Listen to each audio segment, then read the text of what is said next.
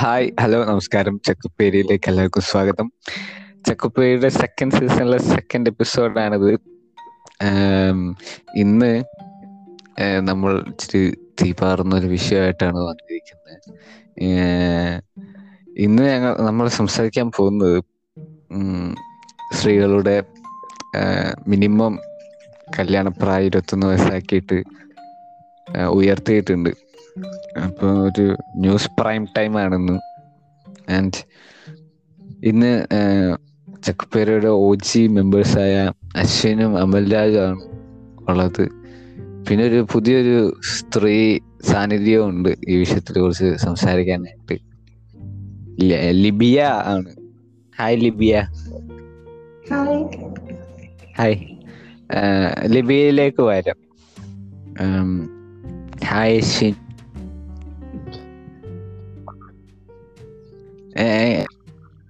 Ashwin second season ഇപ്പൊ ഒരു വലിയൊരു ബ്രേക്കിന് ശേഷമാണല്ലേ അശ്വിൻ തിരിച്ചു എങ്ങനെ തോന്നുന്നു ഇപ്പൊ? എന്താ?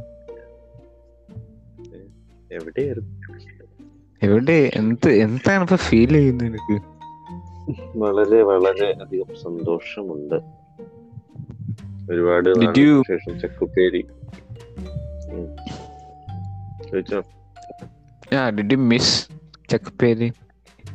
Yeah, very much. Yeah. കരയാറുണ്ട് വെരി മച്ച് ഓക്കെ എന്തായാലും ഇറ്റ്സ് ബാക്ക് എനിക്ക് തോന്നുന്നു പ്രേക്ഷകർക്കും വളരെ ഉത്സാഹപ്പെടുത്തുന്ന ഒരു സംഭവമായിരുന്നു. അല്ലേ അമൽ രാജ് ഇങ്ങനൊക്കെ പറഞ്ഞാൽ പ്രേക്ഷകർ ഉറങ്ങിപ്പോകും. ഓ counter counter with Amal Raj മല്ലാജ് മല്ലാജ് കൗണ്ടറുകളാണ് ഇത് ആൾക്കാരിങ്ങനെ ഉറക്കത്തിൽ നിന്ന് എണീപ്പിക്കുന്നു തുള്ളിച്ചാടി. അതെ അതെ ലിബിയ. മല്ലാജ് മല്ലാജ് ആട്ടോ ശരിക്കും ഇതിന്റെ ഈ ചക്കപ്പേരിയുടെ സ്പന്ദനം എന്നൊക്കെ പറയാൻ പറ്റിയ ഒരു സംഭവം. ലിബിയ ലിബിയ ശരിക്കും നേരിട്ട് മീറ്റ് ചെയ്യേണ്ട ഒരാളാണ് അമൽ രാജ് ഇതൊക്കെ യൂട്യൂബ് ആഡ് പോലെ അപ്പൊ അവരിത് മടുത്ത് നീ ടോപ്പിക് സംസാരിക്കണേ. ഓക്കെ ഓക്കെ അമൽരാജ് അമൽരാജിന് പറയൂ ഇരുപത്തൊന്ന് വയസ്സാക്കി ഉയർത്തിയത് അമൽരാജിന്റെ പേഴ്സണൽ ലൈഫിൽ എങ്ങനെയാണ് ബാധിക്കാൻ പോകുന്നത്? എന്റെ പേഴ്സണൽ ലൈഫിന് പേഴ്സണൽ ലൈഫിന് ബാധിക്കാൻ സാധ്യതയില്ല. കാരണം എനിക്കിപ്പോ ഓൾറെഡി ഞാൻ പറയുന്നില്ല. എനിക്ക് ഓൾറെഡി മൂന്നെണ്ണം ഉണ്ടോ? അങ്ങനല്ല. പേഴ്സണലി ബാധിക്കാൻ പോകുന്നു പക്ഷെ അത് പൊളിറ്റിക്കലി ഭയങ്കര ഒരു വലിയൊരു ഒരു സ്റ്റെപ്പായിരുന്നു അത്. കാരണം ജെൻഡർ ഈക്വാലിറ്റിയെ കുറിച്ച് നമ്മൾ സംസാരിക്കുന്നുണ്ടെങ്കിലും എന്റെ പ്രാവർത്തികമായിട്ട് ഇങ്ങനെ കുറെ പ്രശ്നങ്ങൾ ഇങ്ങനെ കിടക്കുകയായിരുന്നു. കാരണം ഈ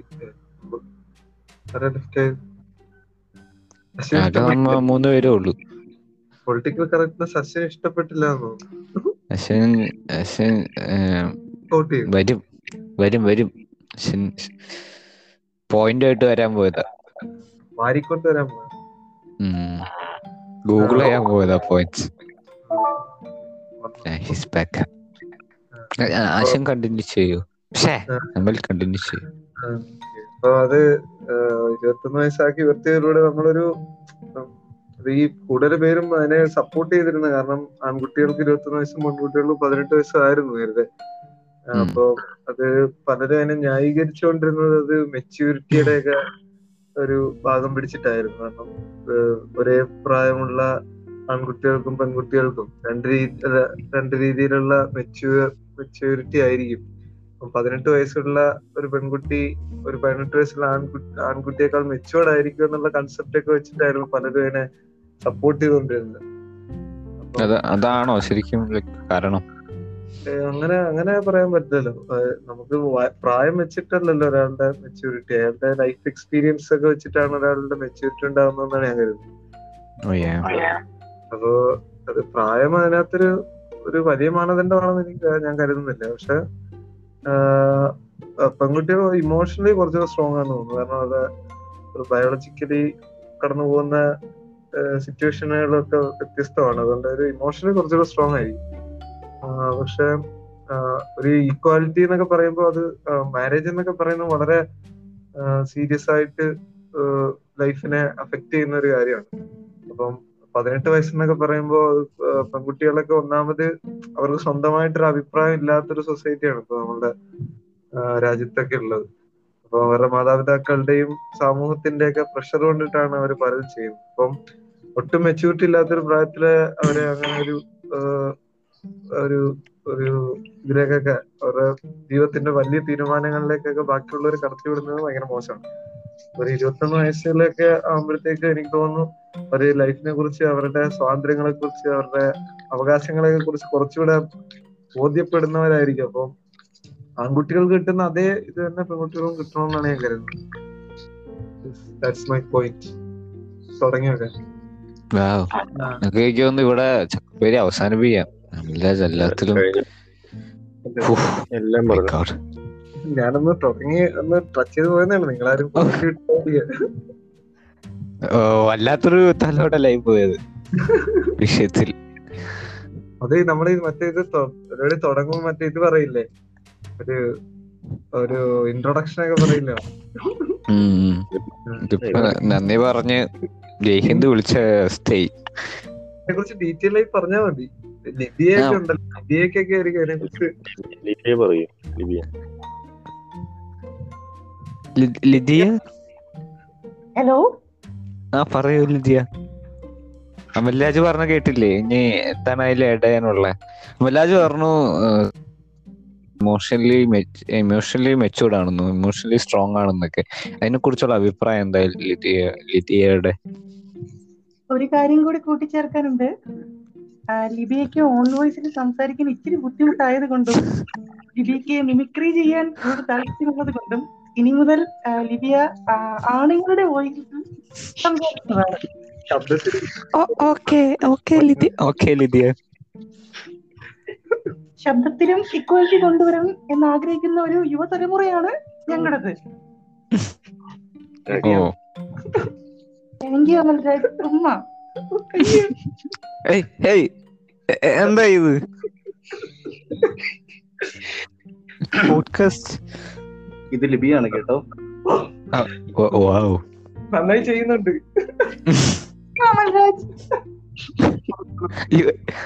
ലിബിയൊക്കെ കണ്ടിന്യൂ ചെയ്യാം. ഈ മെയിൽ വോയിസിൽ അത് സ്ട്രെസ്ഫുൾ അല്ലെങ്കിൽ ഓക്കെ ഓക്കെ ഓക്കെ. ഇത് ഓക്കെ ആണോ? ഓ വളരെ ഗാംഭീര്യം. അതായത് എനിക്ക് പറയാനുള്ളതെന്ന് പറയുമ്പോൾ ഇപ്പോ പെൺപിള്ളാരുടെ ആഹ്, കെട്ട് പ്രായം എന്ന് ഒന്നാണ് അപ്പോൾ അപ്പോ അമൽരാജ് ഇപ്പം പറയുമ്പോഴത്തേക്കും മെച്ചൂരിറ്റി ബേസ് ആണ് അമൽരാജ് പറഞ്ഞത്. അപ്പം എനിക്ക് ഒരു പോയിന്റ് കൂടെ കൂട്ടിച്ചേർക്കാനുള്ളതെന്ന് പറയുമ്പോൾ എല്ലാ ഇരുപത്തൊന്ന് വയസ്സ് തികഞ്ഞ പെൺപിള്ളാരും മെച്ചൂർഡ് ആയിരിക്കണമെന്നില്ല. അതുപോലെ തന്നെ എല്ലാ പതിനെട്ട് വയസ്സ് പെൺപിള്ളാരും അതുപോലെ ആയിരിക്കാം. ലൈക്ക് എന്താ പറയാനാ? പതിനെട്ട് വയസ്സിൽ മെച്ചുവേർഡ് ആകുന്ന പെമ്പിള്ളാരും ഉണ്ട് ലൈക്ക് അവർക്ക് കാര്യ ഗൗരവം വന്നിട്ട് പതിനെട്ട് വയസ്സിൽ മെച്ചുവേർഡ് ആകുന്ന പെമ്പിള്ളാരും ഉണ്ട് പിന്നെ ഇരുപത്തൊന്ന് വയസ്സായാലും ഇരുപത്തഞ്ച് വയസ്സായാലും മുപ്പത് വയസ്സായാലും മെച്ചൂരിറ്റി ആവാത്ത പെമ്പിള്ളാരി നമുക്ക് നമുക്ക് ചുറ്റുമുണ്ട് അപ്പോൾ. ഇങ്ങനത്തെ ഒരു ചർച്ച വരുമ്പോൾ നമ്മൾ ഇതും കൂടെ പരിശോധിക്കേണ്ടതാണ്. അപ്പോ ലിദിയ പറയുന്നത് എന്താ? ലൈക്ക് ഇപ്പം മെച്ചൂരിറ്റി ഒരു ഏജ് ബേസ്ഡ് അല്ല എന്ന് പറയുന്നു. നേരത്തെ ചിലപ്പോ ആവും ചിലപ്പോ എത്ര വയസ്സായാലും ആവില്ല പക്ഷെ നമ്മ ഈ മെച്ചൂരിറ്റി എന്നതിന്റെ എങ്ങനെയാണ് എങ്ങനെയാ നമുക്ക് അളക്കാൻ പറ്റുക നമുക്ക് എപ്പോഴാ നമുക്ക് അറിയാൻ പറ്റുക ഒരു ഏജ് ഏജിന് മുമ്പായിട്ട് നമ്മ കൺസിഡർ ചെയ്യേണ്ട വേറെ എന്തെങ്കിലും വേരിയബിൾ അങ്ങനെ ഉണ്ടോ? എന്റെ ഒരു എന്റെ ഒരു പേഴ്സണൽ ഒപ്പീനിയൻ വെച്ചിട്ട് ഈ മാരേജിനെ കൂടുതലായിട്ട് സപ്പോർട്ട് ചെയ്യാണെന്ന് പറയാനും പറ്റത്തില്ല സപ്പോർട്ട് ചെയ്യത്തില്ല എന്ന് പറയാൻ പറ്റില്ല. രണ്ടിനും അതിന്റെതായിട്ടുള്ള ഇതുണ്ട്. ചിലവർക്ക് കല്യാണം കഴിക്കണം ഒന്നും ഉണ്ടാകത്തില്ല ചിലവർക്ക് കല്യാണം കഴിക്കണം എന്നുണ്ടാവും ചിലവർ ഇപ്പൊ ഇപ്പം മോസ്റ്റ് ഓഫ് ഇപ്പം ഇപ്പം നമ്മുടെ ഇതിൽ തന്നെ ഇപ്പം ഈ ലിവിങ് ടുഗർ എന്ന് പറയുന്ന കുറെ ഇത് വരുന്നുണ്ട്. കാരണം മാരേജ് എന്ന് പറയുന്ന ഓപ്ഷൻ ആണ്. പക്ഷേ ആ ഓപ്ഷൻ നമ്മുടെ വീട്ടുകാർക്ക് അംഗീകരിക്കാൻ പറ്റാത്തത് കൊണ്ട് നാട്ടുകാരെ ബോധിപ്പിക്കാൻ വേണ്ടിയിട്ട് സ്വന്തം മക്കളെ കെട്ടിച്ചു വിടുന്ന ഒരു കൾച്ചറാണ് നമ്മുടെ ഇടയിൽ ഇപ്പൊ നടന്നുകൊണ്ടിരിക്കുന്നത്. ഓക്കെ അങ്ങനെ വരുമ്പോഴത്തേക്കും എനിക്ക് പറയാനുള്ളതെന്ന് പറയുമ്പോഴത്തേക്കും ഓരോരുത്തരുടെയും മാരേജ് ഏജ് തീരുമാനിക്കേണ്ടത് അവർ അവരാണ്. അപ്പം ഈ ഇരുപത്തൊന്ന് വയസ്സായതുള്ളത് കൂടുതൽ പ്രിവിലേജ് കിട്ടാൻ വേണ്ടി പോകുന്നതെന്ന് പറയുമ്പോഴത്തേക്കും ലൈക്ക് എന്താ പറയാ നമ്മളിപ്പോ ട്രോളിൽ കുറെ കാണുന്നുണ്ട്. ഇപ്പോ ഞാൻ റീസെന്റ് ആയിട്ട് ഒരു ട്രോൾ കണ്ടിട്ടുണ്ടായിരുന്നു ഇനിയിപ്പോ ജ്യോതിഷം ചോദിക്കാൻ വേണ്ടി പോകുന്ന ആൾ ഇനി അടുത്ത് പറയുന്ന അടുത്ത് പറയാൻ വേണ്ടി പോകുന്ന ഒരു കാര്യം എന്ന് പറയുന്നത് മോളെ ഇനി ഇരുപത്തൊന്ന് വയസ്സ് കെട്ടിച്ച് വിട്ടില്ലെങ്കിൽ ഇനി കെട്ടിച്ച് വിടും വിടണമെങ്കിൽ ഇനി മുപ്പത് വയസ്സാവും മുപ്പത്തിനാല് വയസ്സാവും. അങ്ങനെയൊക്കെ റിലേറ്റഡ് ആയിട്ടുള്ള കുറച്ച് ട്രോൾ ഞാൻ കണ്ടിട്ടുണ്ടായി. ഉം. സാധാരണ പതിനെട്ട് വയസ്സായിരുന്നു എല്ലാ എല്ലാ ജോഷന്മാരും പറഞ്ഞുകൊണ്ടിരുന്നത്. ഇപ്പൊ ഇനി അത് മാറി ഇരുപത്തൊന്ന് വയസ്സാകും എന്ന് നമുക്ക് പ്രതീക്ഷിക്കാം. അല്ല പ്രതീക്ഷിക്കാന്നല്ല ഇന്ത്യൻ നിയമങ്ങളൊക്കെ ജ്യോതിഷത്തെ അഫക്ട് ചെയ്യുന്നുണ്ട്. അല്ല അൾട്ടിമേറ്റ്ലി ഈ ഈ ഒരു ചേഞ്ച് നല്ലതായിരിക്കോ? അതോ എഫക്ട് ഇല്ലാതിരിക്കോ? അത് മോശമായിരിക്കുന്നതാണോ ലിതിയെ കരുതുന്നത്? അത് വേണമെങ്കിൽ ലിതിയുടെ ശബ്ദത്തിൽ തന്നെ പറയട്ടോ കിച്ചാണ്? ബീക്ക് ഇങ്ങനെ ഇടയ്ക്കിടയ്ക്ക് സ്വിച്ച് ചെയ്യുമ്പോഴത്തേക്കും ഗാംഭീര്യം ചെറുതായിട്ട് അയ്യോ എന്നാ കുഴപ്പമില്ല Lydia continue in your male impression ഓ കുഴപ്പമില്ല. പക്ഷെ എനിക്ക് ലിദ്യ എനിക്ക് സംശയമുള്ളത്. നമ്മളെന്ന് വെച്ച് കഴിഞ്ഞാൽ ഒരു നമ്മളുടെ ഒരു പതിനെട്ട് വയസ്സ് ഇപ്പൊ ഇരുപത്തൊന്ന് വയസ്സ് നമ്മളൊരു ഒരു ഒരു ഒരു മാക്സിമം ഒരു മിനിമം ലിമിറ്റ് വെച്ചിരിക്കല്ലോ അപ്പം ഈ അത് സത്യത്തിൽ എന്റെ ഭാഗത്തു നിന്നുണ്ടായ ഒരു പോസിറ്റീവ് ആയിട്ടുള്ള ഒരു ഒരു ചേഞ്ച് അല്ലേ? കാരണം വെച്ചാൽ ഇപ്പം ഇപ്പൊ നമുക്ക് ചുറ്റുപാട് നോക്കിയാൽ അറിയാം. ഒരുപാട് പെൺകുട്ടികൾ ചൈൽഡ് മാരേജ് എന്നൊക്കെ പറഞ്ഞ ആദ്യം അതായിരുന്നു. അത് അത് ചൈൽഡ് മാരേജ് ഒക്കെ നിർത്തലാക്കാൻ വേണ്ടിയിട്ടാണ് പതിനെട്ട് വയസ്സ് എന്ന് പറഞ്ഞ നിയമം വന്നത്. അപ്പൊ നിയമപരമായി നമ്മളിതൊക്കെ ഇപ്പൊ പതിനെട്ട് വയസ്സ് നിയമം ഉണ്ടായിട്ട് പോലും മലബാർ ഭാഗങ്ങളിലൊക്കെ കേരളത്തിൽ വരെ. കേരളം നമ്മൾ ഭയങ്കര എഡ്യൂക്കേറ്റഡ് ആണെന്നുള്ള ഒരു സംസ്ഥാനം എന്നൊക്കെ ഒരു വയ്പുണ്ട് പക്ഷെ എന്നിട്ട് അവിടെ പോലും മറ മലബാർ ഭാഗങ്ങളിലും. അതുപോലെ തന്നെ ഈ മലബാർ ഭാഗങ്ങളിൽ മാത്രം മറ്റു ജില്ലകൾ എടുത്താലും അവിടുത്തെ ബീജം ഒക്കെ ഇട്ടായിരുന്നു നല്ല പോയിന്റ് നല്ല പോയിന്റ് ബീജം കിട്ടുന്നത് ഓക്കെ. അപ്പം വേറെ ഗ്രാമപ്രദേശങ്ങളായാലും നമ്മൾ അറിയാതെ തന്നെ പലയിടത്തും മാരേജുകളൊക്കെ നടക്കുന്നുണ്ട്. അവർ ഒരു അമ്പലത്തിലോ അവരുടെ വിശ്വാസത്തിൽ അധിഷ്ഠിതമായിട്ടുള്ള സ്ഥലത്ത് പോയി അവർ കല്യാണം കഴിച്ച് അങ്ങനെ പോകുന്നുണ്ട് നിയമം ഉണ്ടായിട്ട് കൂടി. അതൊന്നും ആരും ചോദ്യം ചെയ്യുന്ന കൂടി ഇല്ല. അപ്പം അത് പക്ഷെ നിയമപരമായിട്ട് ഇരുപത്തി ഇരുപത്തൊന്ന് വയസ്സിലേക്ക് അത് ഉയരുമ്പോ അത് കുറച്ചുകൂടെ ഒരു പെൺകുട്ടികൾക്ക് നിസ്സഹായരായ പെൺകുട്ടികൾക്ക് അതൊരു ഓപ്പർച്യൂണിറ്റി ഉണ്ട്. അതായത് എനിക്ക് ഒരു പോയിന്റ് കൂടെ കൂട്ടിച്ചേർക്കണമെന്ന് പറയുമ്പോഴത്തേക്കും ഇപ്പം അമൽരാജ് പറഞ്ഞതുപോലെ ഇപ്പോ ഈ മലപ്പുറത്തായാലും ലൈക് മലപ്പുറം എടുത്തു പറയല്ല മലപ്പുറം പോലെ തന്നെ കുറെ സ്ഥലത്ത് ഇതുപോലെ പതിനെട്ട് വയസ്സ് ഇതിനു മുമ്പ് വന്നിട്ടുണ്ടെങ്കിലും പിള്ളേരെ ഒരു പത്താം ക്ലാസ് കഴിയുമ്പോൾ തന്നെ കെട്ടിച്ചു വിടുന്ന ഒരു ഒരു സമ്പ്രദായം നമ്മൾ കണ്ടുവന്നിട്ടുണ്ട് കാരണം ആ, സമയത്ത് അവരത് കണ്ടു കണ്ട് അവരുടെ ചേച്ചിമാര് അല്ലെങ്കിൽ ആജിമാര് ഇങ്ങനെ ഇങ്ങനെയൊക്കെ ഇങ്ങനെ കല്യാണം കഴിഞ്ഞു കഴിഞ്ഞ് പോകുമ്പോഴത്തേക്ക് അവർക്കും ഓട്ടോമാറ്റിക്കായിട്ട് തോന്നും. നമുക്ക് ഇത് തന്നെയാണ് അതായത് എനിക്ക് പഠിക്കാൻ വയ്യ.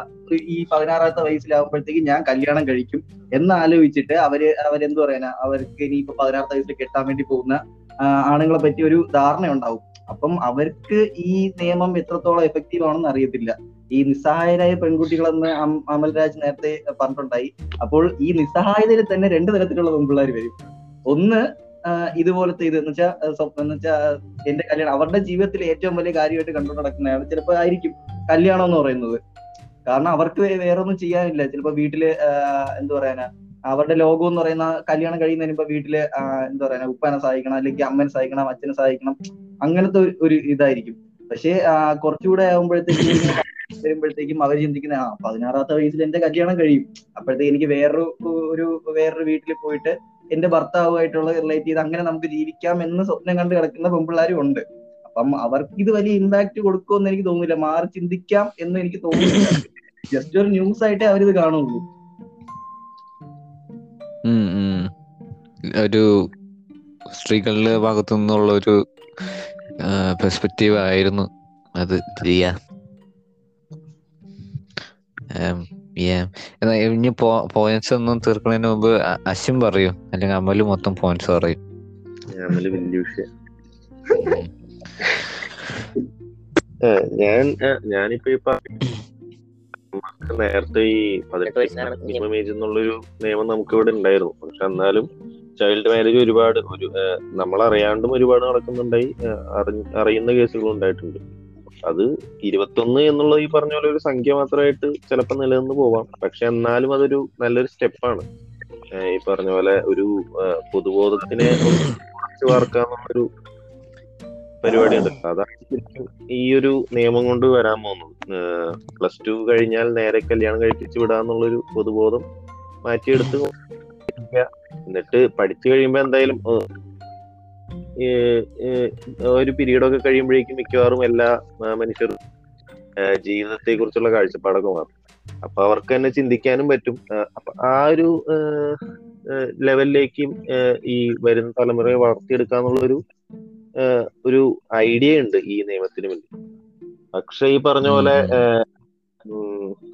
നമ്മുടെ ഇന്ത്യൻ സാഹചര്യത്തിൽ അത് ഈ ഈ ഒരു ഐഡിയ ഐഡിയ കൊണ്ടുവരാന്ന് പറയുന്നത് തന്നെ ഒരു വളരെ ഇമ്പോർട്ടന്റ് ആയിട്ടുള്ള കാര്യമാണ്. കാരണം പെണ്ണുങ്ങൾ ഈ പറഞ്ഞ പോലെ കല്യാണം കഴിഞ്ഞാൽ വീട്ടിലിരിക്കണം എന്ന് പറഞ്ഞു നടക്കുന്ന ഒരുപാട് കുടുംബങ്ങൾ ഇപ്പോഴും ഇപ്പോഴും ഉണ്ട്. അവരെയൊക്കെ ഒന്ന് മാറ്റി ചിന്തിപ്പിക്കാൻ ഈ ഇരുപത്തൊന്ന് കുട്ടികൾക്ക് കഴിയട്ടെ എന്നുള്ളതാണ്. ഇതുപോലെ തന്നെ നമ്മുടെ യു എസിലെ ചില സ്റ്റേറ്റ്സിൽ ചൈൽഡ് മാരേജ് ഒക്കെ ലീഗൽ ആയിട്ടുള്ള ചില സ്റ്റേറ്റ്സ് ഉണ്ട്. പക്ഷെ അവിടെയൊക്കെ ലീഗലാണ് ഞാൻ ചൈൽഡ് മാരേജിന് അവിടെ എതിരാണ്. പക്ഷെ അവിടെയൊക്കെ ലീഗലാണെങ്കിൽ പോലും ഈ പറഞ്ഞ പോലെ അവർക്ക് സ്ത്രീകൾക്കാണെങ്കിലും വളരാനുള്ള ഒരു സോഷ്യൽ ഒരു എൻവയോൺമെന്റ് അവിടെ ഉണ്ട്. പക്ഷെ ഇന്ത്യയിൽ ആ ഒരു സംഭവം ഇല്ല. അപ്പൊ പതിനെട്ട് എന്നുള്ളത് ഇരുപത്തി ഒന്നായാലും കാര്യമില്ല എന്നുള്ളത് ഒരു വസ്തുതയാണ്. ഇരുപത്തഞ്ചെങ്കിലും ആയാലാണ് ഈ പറഞ്ഞ പോലെ സ്വന്തം കാലിൽ നിന്ന് പിന്നെ അവർ മാരേജ് എന്നുള്ള രീതിയിലേക്ക് ചിലപ്പോൾ വളരാൻ പറ്റുമായിരിക്കുള്ളൂ. പക്ഷെ എന്നാലും ഈ പറഞ്ഞ പോലെ ഒരു ഫോർവേഡ് സ്റ്റെപ്പാണ് അത് പയ്യെ പയ്യെ പടിപടിയായിട്ട് വളരും എന്ന് വിചാരിക്കാം ഇതൊരു ഇൻഡയറക്ട്ലി വേറൊരു ഇൻഫ്ലുവൻസ് കൂടെ വരുന്നുണ്ട് തോന്നുന്നു. ഇപ്പൊ സാധാരണ ഇപ്പൊ നമ്മൾ കേരളത്തിലെ ഒരു മാനദണ്ഡത്തിൽ പറയുകയാണെങ്കിൽ മിക്കവാറും ഉള്ള പെൺകുട്ടികളെയും അവരുടെ കല്യാണം വരെ പഠിപ്പിക്കുന്ന ഒരു ശീലമുണ്ട്. അപ്പം ആ രീതിയിൽ നോക്കുമ്പോൾ പെൺകുട്ടികൾക്ക് ഇപ്പൊ ഇരുപത്തൊന്ന് വയസ്സ് വരെ ആകുമ്പോഴത്തേക്ക് ഒരു ഇപ്പം പ്ലസ് ടു കഴിഞ്ഞ് സാധാരണ കല്യാണം കഴിച്ച് വിടാറാ പതിവ്. ആ, മിക്കവാറും ഉള്ള ഈ പതിനെട്ട് വയസ്സ് തികയ്ക്കാൻ വേണ്ടിയിട്ടൊക്കെ അങ്ങനെ വളരെ കഷ്ടപ്പെട്ട് പ്ലസ് ടു വരെയൊക്കെ പഠിപ്പിച്ചിട്ട് പിന്നെ കല്യാണം കഴിച്ച് കഴിക്കുമ്പോൾ അത് ചിലപ്പോ ഒരു അവരെ ഡിഗ്രിക്ക് അതുപോലുള്ള ഒരു ക്വാളിഫൈഡ് ആക്കി എടുക്കാൻ പറ്റുന്ന ഒരു ടൈം അവർക്ക് കിട്ടുന്നുണ്ട്. അപ്പൊ അവർക്ക് എഡ്യൂക്കേറ്റഡ് ആവുന്നതുകൊണ്ട് തന്നെ അവർക്ക് അവരുടെ ഞാൻ നേരത്തെ പറഞ്ഞ പോലെ തന്നെ അവരുടെ അവർ അവരുടെ ആവശ്യങ്ങൾ എന്താ പറയാ? അല്ല കാഴ്ച ആ അവരുടെ കാഴ്ചപ്പാടുകൾ വളരും അവരുടെ അവർക്കുള്ള എന്താണ് പറയാ ആവശ്യങ്ങളല്ലല്ലോ അവരുടെ അവർക്കുള്ള പറയൂ വാക്ക്. അല്ല അവർക്ക് അവരുടെ അവകാശങ്ങൾ അവകാശങ്ങൾ എന്താണെന്നുള്ള അവർക്ക് മനസ്സിലാക്കാൻ ഞാനൊരു സംശയം ചോദിച്ചോട്ടെ? അതായത് നമ്മുടെ ലൊക്കാലിറ്റി ആയാലും ഇപ്പോ അതായത് ഒരു ഇപ്പൊ സ്വന്തം മോനുണ്ടെന്ന് വിചാരിച്ചോ. ആ മോന് കല്യാണം വരുന്ന പെണ്ണ് പെണ്ണിന് പണി പെണ്ണിന്റെ വീട്ടുകാരുടെ അല്ലെങ്കിൽ പെണ്ണിന് വയ്ക്കുന്ന ഒരു ഡിമാൻഡ് ഇപ്പോഴത്തെ ഒരു ഇതിലെന്ന് പറയുമ്പോഴത്തേക്കും പെണ്ണ് പഠിച്ചിരിക്കണമെന്ന് അവർക്ക് നിർബന്ധമുണ്ട്. പക്ഷെ എനിക്ക് തോന്നുന്നതെന്ന് പറയുമ്പോഴത്തേക്കും പഠിച്ചിരിക്കണമെന്ന് അവർ പറയുന്നുണ്ടെങ്കിലും അവരുടെ മനസ്സിൽ പെണ്ണ് പഠിച്ചിട്ടുണ്ടോ കുഴപ്പമില്ല. പക്ഷെ ജോലിക്ക് പോകാൻ പാടില്ല എന്ന് ഇപ്പോഴും ഒരു കാഴ്ചപ്പാടുണ്ട്. പിന്നെ നാട് മാറി അപ്പം ആൾക്കാർ മാറണം മാറിക്കൊണ്ടിരിക്കുകയാണ് കൾച്ചർ മാറിക്കൊണ്ടിരിക്കുകയാണ്. എന്നുള്ള ചിന്തയിലായിരിക്കും അവർ കഷ്ടപ്പെട്ട് ആ, കുഴപ്പമില്ല. പഠിച്ച് പഠിച്ചിട്ട് ജോലിക്ക് പൊക്കോട്ടെ എന്ന് പറയും. ഇപ്പോഴും ഒരു വിരസതയുണ്ട്. പെമ്പിള്ളേർ ജോലി പോകുന്നതിന് ഒരു വിരസതയുണ്ട്. അപ്പം. പിന്നെ പിന്നെ സംഗതി എന്താന്ന് വെച്ചാൽ ഈ ഇതിനിപ്പോ എതിരെ പ്രതികരിക്കുന്ന മിക്കവാറും പെണ്ണുങ്ങളായിരിക്കില്ല ആണുങ്ങളായിരിക്കും അങ്ങനത്തെ ഒരു സംഭവം ഇവിടെ കേരളത്തിൽ പൊതുവെ സ്ത്രീകൾക്ക് അനുകൂലമായിട്ടുള്ള എന്ത് നിയമം വന്നാലും അല്ലെങ്കിൽ എന്തൊരു മൂവ്മെന്റ് വന്നാലും ആദ്യം അതിനെതിരെ പ്രതികരിക്കുന്നത് ആണുങ്ങളായിരിക്കും. ഞാനൊരു സംശയം ചോദിച്ചോട്ടെ? പൊളിറ്റിക്കലി എന്റെ ഒരു സംശയമാണ്. ഇപ്പം ഇത് ഈ നിയമം പാസ്സാക്കിയിരിക്കുന്ന കേന്ദ്ര ഗവൺമെന്റ് ആണ്. അതും തീവ്ര വലതുപക്ഷം ഭരിക്കുന്ന ഒരു സമയത്താണ് ഇങ്ങനെ ഒരു നിയമം വരുന്നത്. പക്ഷെ സാധാരണ ഈ തീവ്ര വലതുപക്ഷം ഇങ്ങനത്തെയുള്ള എന്താണ് രാഷ്ട്ര ഭാരത സംസ്കാരത്തിലേക്ക് ചിലപ്പം കുറച്ച് എന്താ പിൻവലിഞ്ഞ് നിൽക്കുന്ന ആ ചിന്താഗതികളായിരിക്കും അവർക്കുള്ളത്. പക്ഷെ ഈ ഇത്തവണ അവർ വളരെ ഞെട്ടിച്ചുകൊണ്ട് ഇങ്ങനെ വളരെ ഒരു വളരെ ഇതായിട്ട് ഫോർവേഡ് തിങ്കിങ് ആയിട്ടുള്ള ഒരു സംഭവം നിയമം ഒരു പാസ്സാക്കുന്നു എന്ന് കേൾക്കുമ്പോൾ എനിക്ക് വളരെ അത്ഭുതമായിരുന്നു. ഇതിന് പിന്നിൽ വേറെ എന്തെങ്കിലും ഒരു അതിന്റെ അങ്ങനെ എന്തെങ്കിലും ഉണ്ടാവാൻ സാധ്യത ഉണ്ടോ സൈബർ സഖാവ് മേ ബി തോന്നുന്നില്ല. യാ മേ ബി അവർ അത്ര ബാക്ക്വേർഡ് തിങ്കിങ് ആയിരിക്കില്ല. ഒരു ഫോർവേഡ് തിങ്കിങ് ആയിരിക്കാം വില്ലേജ് ഓക്കെ. ഇപ്പൊ സ്ത്രീകളെ സപ്പോർട്ട് ചെയ്യുന്ന ഒരു നിയമം സെൻട്രൽ ഗവൺമെന്റ് കൊണ്ടുവരുന്നില്ല എന്ന് എന്തെങ്കിലും പ്രതിഷേധം ഉയർന്നത് കൊണ്ടായിരിക്കും ഇങ്ങനത്തെ ഒരു ചെറിയൊരു ഇത് നോക്കിയത്. ഈ പതിനെട്ടും ഇരുപത്തൊന്നും വയസ്സ് എന്ന് പറയുമ്പോഴത്തേക്ക് മൂന്ന് വർഷത്തെ വ്യത്യാസമല്ലേ ഉള്ളൂ. പക്ഷെ അവരുടെ അവരുടെ അണികളുടെ ഒക്കെ ചിന്താഗതികൾ എനിക്ക് തോന്നുന്നു പൊതുവെ കുറച്ച് കേരളത്തിൽ വരെ കുറച്ച് പൊതുവെ ഇങ്ങനത്തെ പുറകോട്ടടിക്കുന്ന ചിന്താഗതിയിലാണ്. ഈ മൂന്ന് വർഷം കൊണ്ടിട്ട് ഒരു ഒരു പെങ്കൊച്ചിന്റെ മെച്ചൂരിറ്റി മാറുമെന്ന് തോന്നുന്നുണ്ടോ? പിന്നെ മൂന്ന് മൂന്ന് വർഷം വലിയൊരു സമയമല്ലേ? നമ്മ ഒരു ഇരുപത് ഒരു ഇരുപത് വയസ്സായ ആൾക്ക് ഒരു മൂന്ന് വർഷം എന്ന് പറയുന്ന അയാളുടെ ലൈഫിന്റെ ഒരു എത്രയായി? ഒരു പതിനഞ്ച് ശതമാനോളായി മൂന്ന് വർഷം ആൻഡ് അതൊരു നമ്മൾ വീട് ഒരു കുട്ടി എന്നൊരു അവസ്ഥ മാറിയിട്ട് ഒരു അത്യാവശ്യം നമുക്ക് സ്വന്തമായിട്ടൊന്ന് കാര്യങ്ങൾ ഗ്രഹിക്കാൻ പറ്റുന്ന ഒരു ടൈമാണ് നമ്മ കോളേജിൽ വരുന്ന ഒരു ടൈമും ലീവ് ചെയ്യുന്ന സമയവും തമ്മിലുള്ള മെച്ചൂരിറ്റി ഡിഫറൻസ് ഭയങ്കര വലുതല്ലേ. ചിലപ്പോ ആ ആ മൂന്ന് വർഷം കൊണ്ടായിരിക്കും കാര്യങ്ങളൊക്കെ മനസ്സിലാവുന്നത് അത് അത് ഈ ഡിഗ്രി പഠനകാലമാണ് ആ സമയം. പതിനെട്ട് തൊട്ട് ഇരുപത്തി ഒന്ന് വരെയൊക്കെയുള്ള സമയം ഒരു ഡിഗ്രി പഠനം. ലൈക്ക് ചിലപ്പോ നമുക്ക് ഈ പതിനെട്ട് വയസ്സായിരുന്നപ്പോൾ ഉള്ള ഒരു മാരേജിനോടിച്ചുള്ള കൺസെപ്റ്റ് ആയിരിക്കില്ല ഒരു ഇരുപത്തൊന്ന് വയസ്സാകുമ്പോൾ നമ്മൾ ചിലപ്പോ പതിനെട്ട് വയസ്സും ഭയങ്കര റൊമാന്റിസൈസ് ചെയ്തിരിച്ചിരിക്കുന്ന പരിപാടി ആയിരിക്കും ഈ മാരേജ് എന്നൊക്കെ പറയുന്നത് ഇരുപത്തൊന്ന് വയസ്സാകുമ്പോഴേക്കും അതിന്റെ ശരിക്കും അതിന്റെ ഒരു റെസ്പോൺസിബിലിറ്റിയും അതിന്റെ ഒരു പ്രശ്നമൊക്കെ മനസ്സിലാക്കാനുള്ള ഓപ്പർച്യൂണിറ്റി ഒക്കെ കിട്ടുന്നത് ആ മൂന്ന് വയസ്സ് വർഷത്തിനുള്ളിൽ. എനിക്ക് ആ ഒരു ഈവൻ പതിനെട്ട് എന്നുള്ള പത്തൊമ്പതാക്കിയത് തന്നെ അത്യാവശ്യം വലിയ ഇമ്പാക്ട് ഉണ്ടാക്കും തോന്നുന്നു. പക്ഷെ നേരത്തെ ലിബിൻ പറഞ്ഞ പോലില്ലേ ഇപ്പം പല പെൺകുട്ടികൾക്കും പല പലതായിരിക്കുമല്ലോ. പല പെൺകുട്ടികളെന്നല്ല പല മനുഷ്യർക്കും പല സമയത്ത് പല മെച്ചൂരിറ്റി ഇപ്പം പത്ത് മുപ്പത് വയസ്സായ ഒരു പുരുഷനും ഭയങ്കര മെച്ചൂരിറ്റി ഉണ്ടാവണമെന്നില്ല. അല്ലെങ്കിൽ അങ്ങനെയുണ്ട്. ആ- രീതിയിലാണോ ലിബിൻ ചോദിച്ചത് ഞാൻ ആക്ച്വലി ആ ഒരു ബേസിന്റെ ചോദിച്ചത് പക്ഷെ ഞാൻ ഇപ്പൊ ചോദിച്ചെന്ന് പറയുമ്പോൾ ഈ മൂന്ന് വർഷത്തിന്റെ ഇമ്പാക്ട് ചോദിച്ചെന്ന് പറയുമ്പോഴത്തേക്കും മൂന്ന് വർഷം കൊണ്ട് ഓക്കെ നമ്മൾ ഒരു മെച്ചൂർഡ് ആവും. പക്ഷേ ഈ മൂന്ന് വർഷം കൊണ്ട് നമ്മുടെ കല്യാണം ഒരു രണ്ട് വർഷം കൂടെ കഴിഞ്ഞിട്ട് നടക്കും. അപ്പോഴത്തേക്ക് നമുക്ക് എങ്ങനെ പ്രിപ്പയർഡ് ആവാൻ വേണ്ടി പറ്റും എന്നുള്ള ലെവലിലേക്ക് മെച്ചൂർഡ് ആവാൻ പറ്റുമോ മനസ്സിലായില്ല. എന്ന് വെച്ചാൽ ഒരു ഒരു കല്യാണത്തിനൊക്കെ പ്രിപ്പയർ ആവുന്ന രീതിയിലേക്ക് മെച്ചൂർഡ് ആവും. ലൈഫിൽ നമ്മുടെ ഇവന്റ്സുമായിട്ട് നമ്മൾ മെച്ചൂർഡ് ആവും. ലൈക്ക് ഇപ്പോ ഇപ്പം ഒരു കാര്യം ചെയ്യാൻ വേണ്ടി പോകുന്നു. അപ്പം നമ്മുടെ പ്രീവിയസ് ലൈഫ് ഇവന്റ് വെച്ചിട്ട് നമുക്ക് വേണമെങ്കിൽ നമ്മുടെ ഒരു മെച്ചൂരിറ്റി വെച്ചിട്ട് നമുക്ക് തീരുമാനിക്കാം. ഇതെങ്ങനെ ആവണം. അല്ലെങ്കിൽ ഇതിന്റെ ഇമ്പാക്ട് എന്തുമായിരിക്കും ഇതിങ്ങനെ ചെയ്തു കഴിഞ്ഞാൽ എന്റെ ലൈഫിനെ എങ്ങനെ ബാധിക്കും നമുക്ക് ചിന്തിക്കാൻ പറ്റും. പക്ഷെ ഈ മൂന്ന് വർഷത്തിന്റെ ഇടയിൽ ഈ ഒരു മാരേജിനെ കുറിച്ച് ചിന്തിച്ച് അതിനുശേഷം ഞാൻ എങ്ങനെയാ ജീവിക്കാൻ വേണ്ടി പോകുന്നത് എന്ന് ആ ഒരു മെച്ചൂരിറ്റിയിലോട്ട് വരാൻ വേണ്ടി പറ്റുമോ? അതാണ് ഞാൻ നേരത്തെ ചോദിച്ചത്. ഈ മൂന്ന് വർഷം കൊണ്ട് എന്തെങ്കിലും ഇമ്പാക്ട് കിടക്കുമെന്ന് ഇതിലിപ്പോ എനിക്ക് തോന്നുന്നതെന്ന് വെച്ചാ ഈ പറഞ്ഞ പോലെ ബിഗ് സ്റ്റെപ്പ് അല്ല ഇത്? ഡ്രാസ്റ്റിക് ചേഞ്ച് ഒന്നും അല്ല. ഒരു ചെറിയ സ്റ്റെപ്പ് അറ്റ് എ ടൈം എന്നുള്ള രീതിയിൽ കണ്ടാൽ മതി. അത് കഴിഞ്ഞ് അതായത് ഈ മൂന്ന് വർഷം കൊണ്ട് ചിലപ്പോൾ ഒരു ഡിഗ്രി കംപ്ലീറ്റ് ചെയ്തു എന്ന് വരാം. ഓറിയന്റഡ് ആയിട്ട് ചിലപ്പോൾ ഒരു ചെറിയൊരു ജോലി കിട്ടാനോ സ്വന്തം കാലിൽ നിൽക്കാനോ ഉള്ള ഒരു പ്രാപ്തി വരും. പതിനെട്ട് വയസ്സ് കഴിഞ്ഞ് കല്യാണം കഴിഞ്ഞ ഒരു കുട്ടിക്ക് പഠിക്കാൻ വിടാത്ത ഒരു കുട്ടിക്ക് അത് പറ്റിയെന്നില്ല അപ്പൊ അങ്ങനത്തെ രീതിയിൽ ചിലപ്പോ ഒരു ചെറിയൊരു ചേഞ്ച് പക്ഷെ അല്ലാണ്ട് ഈ പറഞ്ഞ പോലെ കല്യാണത്തിന്റെ കേസിലേക്ക് അവർക്ക് അവർ പേടായിരിക്കും മിക്കവാറും ആയിരിക്കില്ല. ഇരുപത്തൊന്ന് വയസ്സെന്ന് പറയുന്നത് നമ്മൾ ബോയ്സ് തന്നെ ഇരുപത്തിനാലാം വയസ്സിൽ നമ്മൾക്ക് ഇരുപത്തഞ്ചാം വയസ്സിലൊക്കെ നമ്മളും ഇപ്പോഴും പ്രിപ്പയർ അല്ല. അങ്ങനെ അങ്ങനെ അടിച്ച് ഇതായിട്ട് പറയാൻ പറ്റില്ല പ്രിപ്പയർഡ് ആയിട്ട് ആൾക്കാരൊക്കെ ഉണ്ടാവും. അശ്വിൻ. അല്ല എന്നാലും പറയാണ്. ഒരുപാട് പേര് മിക്കവാറും പ്രിപ്പയർഡ് ആയിരിക്കില്ല അപ്പൊ അങ്ങനെയുള്ള ഒരു വിഷയം ഉണ്ടാവാം. പക്ഷെ ഈ പറയുന്ന പോലെ സ്വന്തം കാലിൽ നിൽക്കാന്നുള്ള ഒരു പരിപാടി ആയിരിക്കും പോസിറ്റീവ് സൈഡ്. അതും ഇപ്പോ എനിക്ക് തോന്നുന്ന സംഭവം ഇപ്പൊ ഈ മാരേജ് എന്ന് പറയുന്നത് നമ്മൾ നമ്മ സ്വന്തം കാലിൽ ഫൈനാൻഷ്യലി സ്റ്റേബിൾ ആവുക അല്ലെങ്കിൽ ഇമോഷണലി സ്റ്റേബിൾ ആവുക എന്നൊരു സംഭവം മാത്രമല്ല.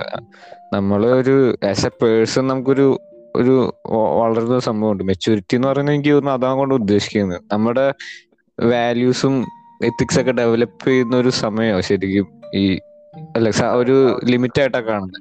അപ്പൊ ഒരു പതിനെട്ട് വയസ്സിൽ നമ്മൾ ആസ് എ പേഴ്സൺ ഫുള്ളി വളർന്നു കഴിഞ്ഞിട്ടുണ്ടാവില്ല.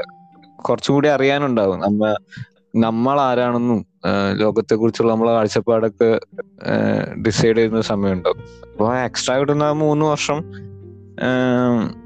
വളരെ ഇമ്പോർട്ടന്റ് ആയിരിക്കും. അത് ഫൈനാൻഷ്യൽ സ്റ്റെബിലിറ്റി എന്നുള്ള സംഭവം കൂടി ഉണ്ട്. പക്ഷെ അതല്ലാതെ ഇപ്പൊ ഈ മാരേജിനോടുള്ള ഒരു കാഴ്ചപ്പാട് തന്നെ ചിലപ്പോൾ ഈ മൂന്ന് വർഷം കൊണ്ടൊക്കെ മാറും. വേണോ വേണ്ടയോ അല്ലെങ്കിൽ ഏതായിരിക്കും. ചിലപ്പോൾ സ്വന്തം സെക്ഷുവാലിറ്റി ഒക്കെ കണ്ടുപിടിക്കാൻ ഇച്ചിരി കൂടി സമയം വേണ്ടി വരുന്ന ആൾക്കാരൊക്കെ ഉണ്ടാവും. അതിനൊക്കെ വളരെ ഇമ്പോർട്ടന്റ് ആയിരിക്കും ഈ സമയം എന്നുള്ളത്. എനിക്ക് പക്ഷെ വേറൊരു ക്വസ്റ്റ്യൻ കൂടി ഉണ്ട്. വാട്ട് ഇഫ് ഒരു പേഴ്സൺ ലൈക് മെച്ചൂർഡ് ആയി ലൈക്ക് വളരെ പ്രിപ്പയർഡ് ആയി എന്ന് മനസ്സിലായ ഒരാൾ അയാൾക്ക് പതിനെട്ട് വയസ്സായി. പക്ഷെ ഈ നിയമം കൊണ്ട് കല്യാണം കഴിക്കാൻ പറ്റാത്ത ഒരു അവസ്ഥയിലായി നോക്കി അങ്ങനത്തെ ഉള്ള ആൾക്കാർ എന്ത് ചെയ്യും? ആക്ച്വലി ഞാൻ ഈ ചോദ്യം ചോദിക്കാൻ വേണ്ടി വരുമായിരുന്നു ഇരുപത്തിയൊന്ന് വയസ്സായി. ഇപ്പൊ നമുക്കൊരു റിലേഷൻഷിപ്പ് ആ പുള്ളിക്കാരിക്ക് ഒരു പത്തൊമ്പതോ ഇരുപത് വയസ്സായെന്ന് വിചാരിച്ചോ. അപ്പോഴത്തേക്കും നമുക്ക് രണ്ടുപേർക്കും തന്നെ അറിയാം. നമ്മൾ മെച്ചുവേർഡ് ആയി. ഇപ്പം ഇപ്പൊ എന്താ പറയുക നെക്സ്റ്റ് ഇയറിൽ കല്യാണം കഴിക്കാം എന്ന് നമുക്ക് തോന്നി കഴിഞ്ഞാലും അവിടെ ഒരു ഗ്യാപ്പ് ഉണ്ട്. കാരണം ഇരുപത്തൊന്ന് വയസ്സിൽ കല്യാണം കഴിച്ചു കഴിഞ്ഞാൽ നമ്മുടെ ചുറ്റുമുള്ളവർ എന്ത് പറയും? നമ്മൾ മെച്ചുവിടാന്ന് ആണെന്ന് നമുക്കറിയാം. പക്ഷെ ചുറ്റുമുള്ളവർക്ക് നമ്മൾ മെച്ചുവിടാന്ന് ആണെന്ന് തോന്നുവോ എന്നുള്ള ഒരു തോട്ട് വരും. ചുറ്റുള്ളവർ പോട്ടെ. ഇപ്പൊ ഇപ്പൊ ലീഗലി ഇമ്പോസിബിൾ ആണല്ലോ. ഇമ്പോസിബിൾ അല്ലേ ഇപ്പൊ ലീഗലി അത് പക്ഷെ ഞാൻ പറയട്ടെ. അതെന്ന് വെച്ച് കഴിഞ്ഞാൽ ഇപ്പം റിലേഷനിലുള്ള രണ്ട് ഇപ്പം സപ്പോസ് നമ്മൾ എടുക്കുകയാണെങ്കിൽ ഇപ്പം അങ്ങനെ കല്യാണം ആ ഇപ്പം രണ്ടുപേരും ഇതായിട്ടുള്ള ആളാരാന്ന് വിചാരിക്കാം. അപ്പൊ അവർക്ക് ആ അപ്പം അവർക്ക് പതിനെട്ട് വയസ്സ് തന്നെ കല്യാണം കഴിക്കണമെന്നില്ല അപ്പൊ അപ്പൊ അവർക്ക് ലീഗലി എന്താണ് അതിനകത്ത് അതിനകത്തൊരു ഒരു അവർക്കൊരു റിലേഷൻഷിപ്പിലൊരു ഇതായിട്ട് വരുന്ന അവരുടെ സെക്ഷൽ ലൈഫിന്റെ റിലേറ്റഡ് ആയിട്ടുള്ള പ്രശ്നങ്ങൾ മാത്രമേ സെക്ഷൽ ലൈഫിന്റെ പ്രശ്നങ്ങൾ വരുന്നില്ല എന്ന് തോന്നുന്നു. എന്ന് വെച്ചാൽ സമൂഹത്തെ ബോധ്യപ്പെടുത്തുക. ഇപ്പം പതിനെട്ട് ആ നിയമം ഇപ്പോഴും അങ്ങനെ തന്നെയാണ് പതിനെട്ട് വയസ്സിന് മുകളിലുള്ള രണ്ടുപേർക്ക് സെക്ഷലി ഇതാവായിട്ടുള്ള എന്താണ് അവർക്ക് സെക്ഷലി ഇതാവാനുള്ള അധികാരങ്ങൾ ഇന്ത്യ മഹാരാജ്യത്തുണ്ട് അവരെ മാരേജ് എന്ന് പറഞ്ഞാൽ സെക്സ് ചെയ്യാനുള്ള ഒരു ലൈസൻസ് ഒന്നും അല്ലല്ലോ മാരേജ് എന്ന് വെച്ചാൽ വേറൊരു ഇതല്ലേ? ലൈക്ക് അതെ അതെ. പക്ഷെ ഇപ്പൊ ഇപ്പൊ അവർ അതാണ് ഞാൻ പറഞ്ഞത്. അപ്പൊ അവർ റിലേഷൻഷിപ്പിലായിരിക്കുന്നവർക്കോ അല്ലെങ്കിൽ അങ്ങനെ റിലേഷൻ അന്വേഷിക്കുന്നവർക്കോ ഒന്നും അങ്ങനെ ഒരു ബാധിക്കുന്ന പ്രശ്നമല്ല. മാരേജ് എന്ന് പറയുന്നത് ഇപ്പൊ പറഞ്ഞ പോലെ ഈ ദിബി ഇപ്പൊ പറഞ്ഞ പോലെ അത് സമൂഹത്തെ ബോധിപ്പിക്കാനുള്ള ഒരു ഇത് മാത്രമല്ലേ? രണ്ട് ഒരു റിലേഷൻഷിപ്പിലുള്ളവർക്കോ സമൂഹത്തെ ബോധിപ്പിക്കണമെന്നില്ല. പക്ഷെ നമ്മൾ നമ്മൾ ഇപ്പം ഇത്രയും നാൾ വളർത്തിയിലേക്ക് നമ്മുടെ പാരന്റ്സ് ഉണ്ടല്ലോ. അവരുടെ അടുത്ത് നമ്മളിപ്പോ ഇങ്ങനെ പോയി പറയാം. നമ്മൾ മെച്ചോടെ നമുക്കറിയാം. അപ്പൊ ഇങ്ങനെ ഞാൻ ഞാനിപ്പോ എന്റെ വീട്ടിൽ അപ്പനും അമ്മ അമ്മയുടെ അടുത്തും പോയി പറയുക എനിക്ക് ഒരു പെങ്കൊച്ചിന് ഇഷ്ടമാണ്. ഞങ്ങൾ മെച്ചോർഡാണെന്ന് ഞങ്ങൾക്ക് തോന്നുന്നുണ്ട്. അത്യാവശ്യം എനിക്ക് എന്ന് പറയുമ്പോഴത്തേക്കും വലിയ സാലറി ഒന്നുമില്ല. പക്ഷെ എന്നാലും ഞങ്ങൾക്ക് രണ്ടുപേർക്കും ജീവിക്കാനുള്ള വകയുണ്ട്. ഞങ്ങളുടെ കല്യാണം നടത്തണമെന്ന് പറഞ്ഞു കഴിഞ്ഞാൽ കേരളത്തിൽ എത്ര അപ്പനമ്മ സമ്മതിക്കും സമ്മതിക്കില്ല. അത് പക്ഷെ ഞാൻ ഉദ്ദേശിക്കുന്നതാണ്. നമ്മൾ എന്തിനാണ് സത്യത്തിൽ അത് നിയമപരമായിട്ടാണെങ്കിൽ കൂടെ അതൊരു ഫാസിസ്റ്റ് രീതിയിലാണെങ്കിൽ കൂടെ നമ്മൾ എന്തിനാണ് പെട്ടെന്ന് ഒരു ഒരു മാരേജിലേക്കൊക്കെ ഒരു റിലേഷൻഷിപ്പിലുള്ളവർ അത്രയും പെട്ടെന്ന് കടക്കേണ്ട കാര്യമുണ്ട്. കാരണം അത് കുറച്ച് നാളുടെ റിലേഷൻഷിപ്പിന്റെ ഫ്യൂച്ചർ ഒക്കെ നോക്കിയിട്ട് സത്യത്തിൽ ഇപ്പൊ ഞാൻ എപ്പോഴും പറയാറുണ്ട് നമുക്ക് ഫോറിൻ കൾച്ചറിന്റെ ഒക്കെ ഒരു അവരെ അവരെ അവരുടെ റിലേഷൻഷിപ്പിലായി ചിലപ്പോ അവർക്ക് കുട്ടികൾ വരെ ആയതിനു ശേഷമായിരിക്കും അവർ മാരേജിനെ കുറിച്ച് ചിന്തിക്കും ഈ ഓക്കെ. എനിക്കൊരു ചോദ്യമുണ്ട് അമൽരാജ്. ഈ അമൽരാജിന് മാരേജ് എന്നതുകൊണ്ട് നമ്മൾ അമൽരാജിന്റെ ഒരു ഡെഫിനേഷൻ എന്താ? മാരേജ് എന്ന് പറയുന്നതുകൊണ്ട് ഞാനത് കുറച്ചു മുമ്പ് പറഞ്ഞു. മാരേജ് കൊണ്ട് സത്യത്തിൽ അതിനകത്ത് അങ്ങനെ ലീഗലി നമുക്കിപ്പം നമ്മളൊരു ഒരു നമ്മളുടെ പാർട്ട്ണർ ആണെന്ന് തെളിയിക്കാം ഇപ്പൊ നമുക്ക് ഇതുപോലെ ഇപ്പം ഒരു ഇപ്പൊ ഉടമ നമ്മളുടെ അവകാശങ്ങൾ ഇപ്പൊ നമ്മളുടെ സ്വത്തുക്കൾ മാറുന്നെടുത്ത് അല്ലെങ്കിൽ നമ്മൾ വേറെ അതുപോലെ ലീഗലായിട്ടുള്ള കാര്യങ്ങൾക്ക് ഒരു ഡോക്യുമെന്റ് പോലെയാണ് സത്യത്തിൽ മാരേജിനെ ഞാൻ കാണുന്നുള്ളൂ ബാക്കി ബാക്കി ഉള്ളതിനെ ഒന്നും ഈ നിയമങ്ങളൊന്നും തടസ്സം നിൽക്കുന്നില്ല എന്നാണ് എനിക്ക് തോന്നുന്നത്. റിലേഷൻഷിപ്പിന് രീതിയിലുള്ള ഒരു പ്രശ്നങ്ങൾക്കും മാരേജ് ഒരു മസ്റ്റ് ആയിട്ടുള്ള ഒരു കാര്യമാണെന്ന് എനിക്ക് തോന്നുന്നില്ല. ഒരു തരത്തിൽ ആണെങ്കിൽ കറക്റ്റ് ആണ്. മാരേജ് മസ്റ്റ് ആണെന്ന് നമുക്കൊന്നും പറയാൻ പറ്റത്തില്ല. പക്ഷേ നമുക്കൊരു ലൈഫ് പാർട്ട്ണർ ഉണ്ടെങ്കിൽ നമ്മുടെ കാര്യങ്ങൾ ഷെയർ ചെയ്യാം. ലൈക്ക് ഇപ്പം എത്ര തന്നെ ഒരാൾ സെൽഫ് ഡിപ്പെൻഡ് ആണെന്ന് പറഞ്ഞാലും എന്ത് കാര്യവും ഒറ്റയ്ക്ക് ഫേസ് ചെയ്യാൻ ഫേസ് ചെയ്യാൻ പറ്റും എന്ന് പറഞ്ഞു കഴിഞ്ഞാലും നമ്മളെ സപ്പോർട്ട് ചെയ്യാനും ബാക്കി കൂടെ നിൽക്കാനും ഒരാളുണ്ടെന്ന് പറയുമ്പോഴത്തേക്കും അത് നല്ലതാണ്. പക്ഷെ അതിന് മാരേജ് ഒരു ഒരു അവിഭാജ്യ ഘടകമായിട്ട് ഞാൻ കരുതുന്നില്ല. അതിനാണ് പറഞ്ഞത്. ഇപ്പം ഫോറിൻ കൺട്രീസിലുള്ള ലിവിങ് എന്ന് പറഞ്ഞിട്ടുണ്ട്. കുറച്ചു കാലം നമുക്ക് ജീവിച്ച് നോക്കാം.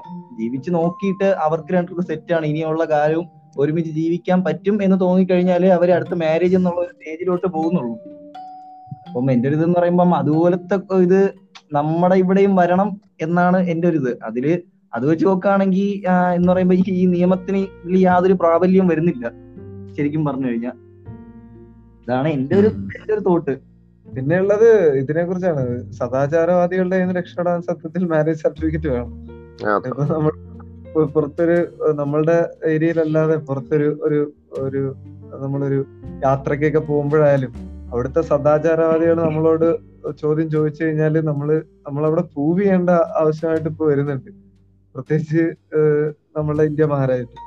അപ്പം അവിടെ നമുക്ക് വേറെ വോയിസ് ഇല്ല. അപ്പൊ നമ്മൾ അവരെ ബോധിപ്പിക്കാൻ നമ്മൾ ബാധ്യസ്ഥരാണ്. അല്ലെങ്കിൽ നമ്മളുടെ ഫിസിക്കലി നമ്മളെ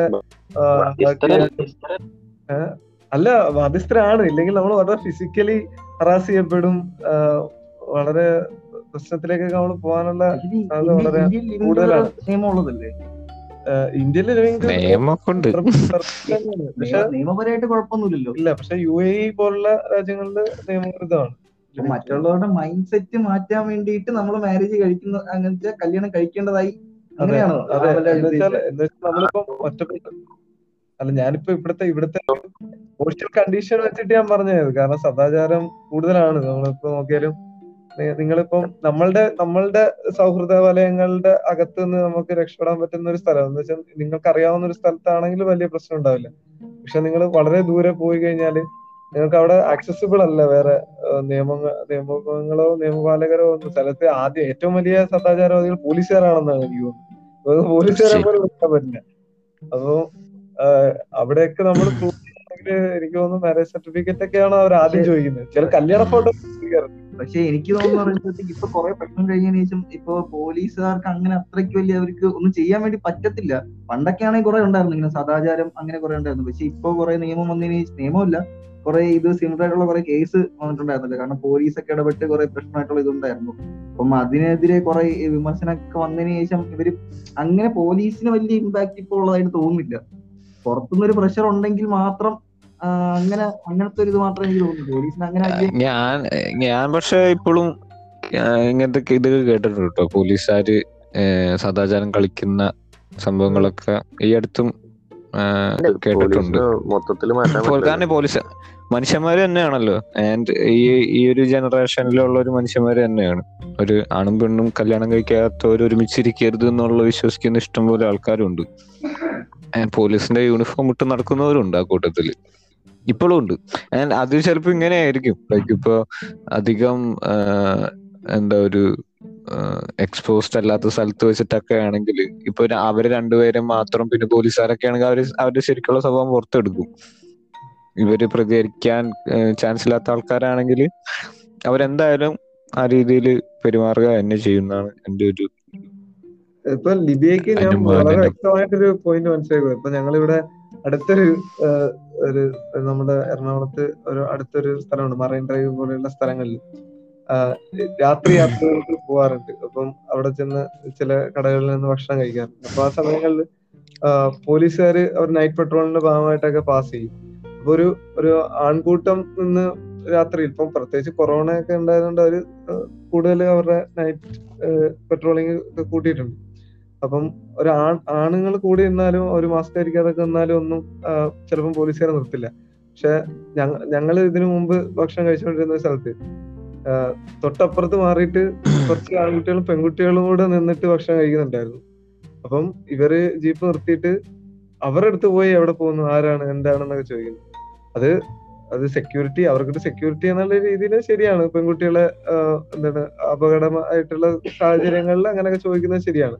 പക്ഷെ അത്രയും ഓപ്പൺ പബ്ലിക് ആയിട്ട് അവരുടെ സുഹൃത്തുക്കളോടൊപ്പം നിൽക്കുമ്പോൾ തന്നെ അങ്ങനെയൊക്കെ ചോദിക്കുന്നത് അതായത് പകൽ വെളിച്ചങ്ങൾ മാത്രമേ ഉള്ളൂ. ഇപ്പം ദീപ പറഞ്ഞ പോലെ എന്താണ് എനിക്ക് പേഴ്സണലായിട്ട് പേഴ്സണൽ ആയിട്ട് അങ്ങനെ ഇതിലൊരു എക്സ്പീരിയൻസ് എന്ന് പറയുമ്പോഴത്തേക്ക് അങ്ങനെ ഇതിലായിട്ട് ഉണ്ടായിട്ടില്ല. അത് അതിന്റെ ഒരു ബേസിലാണ് ഞാൻ പറഞ്ഞത്.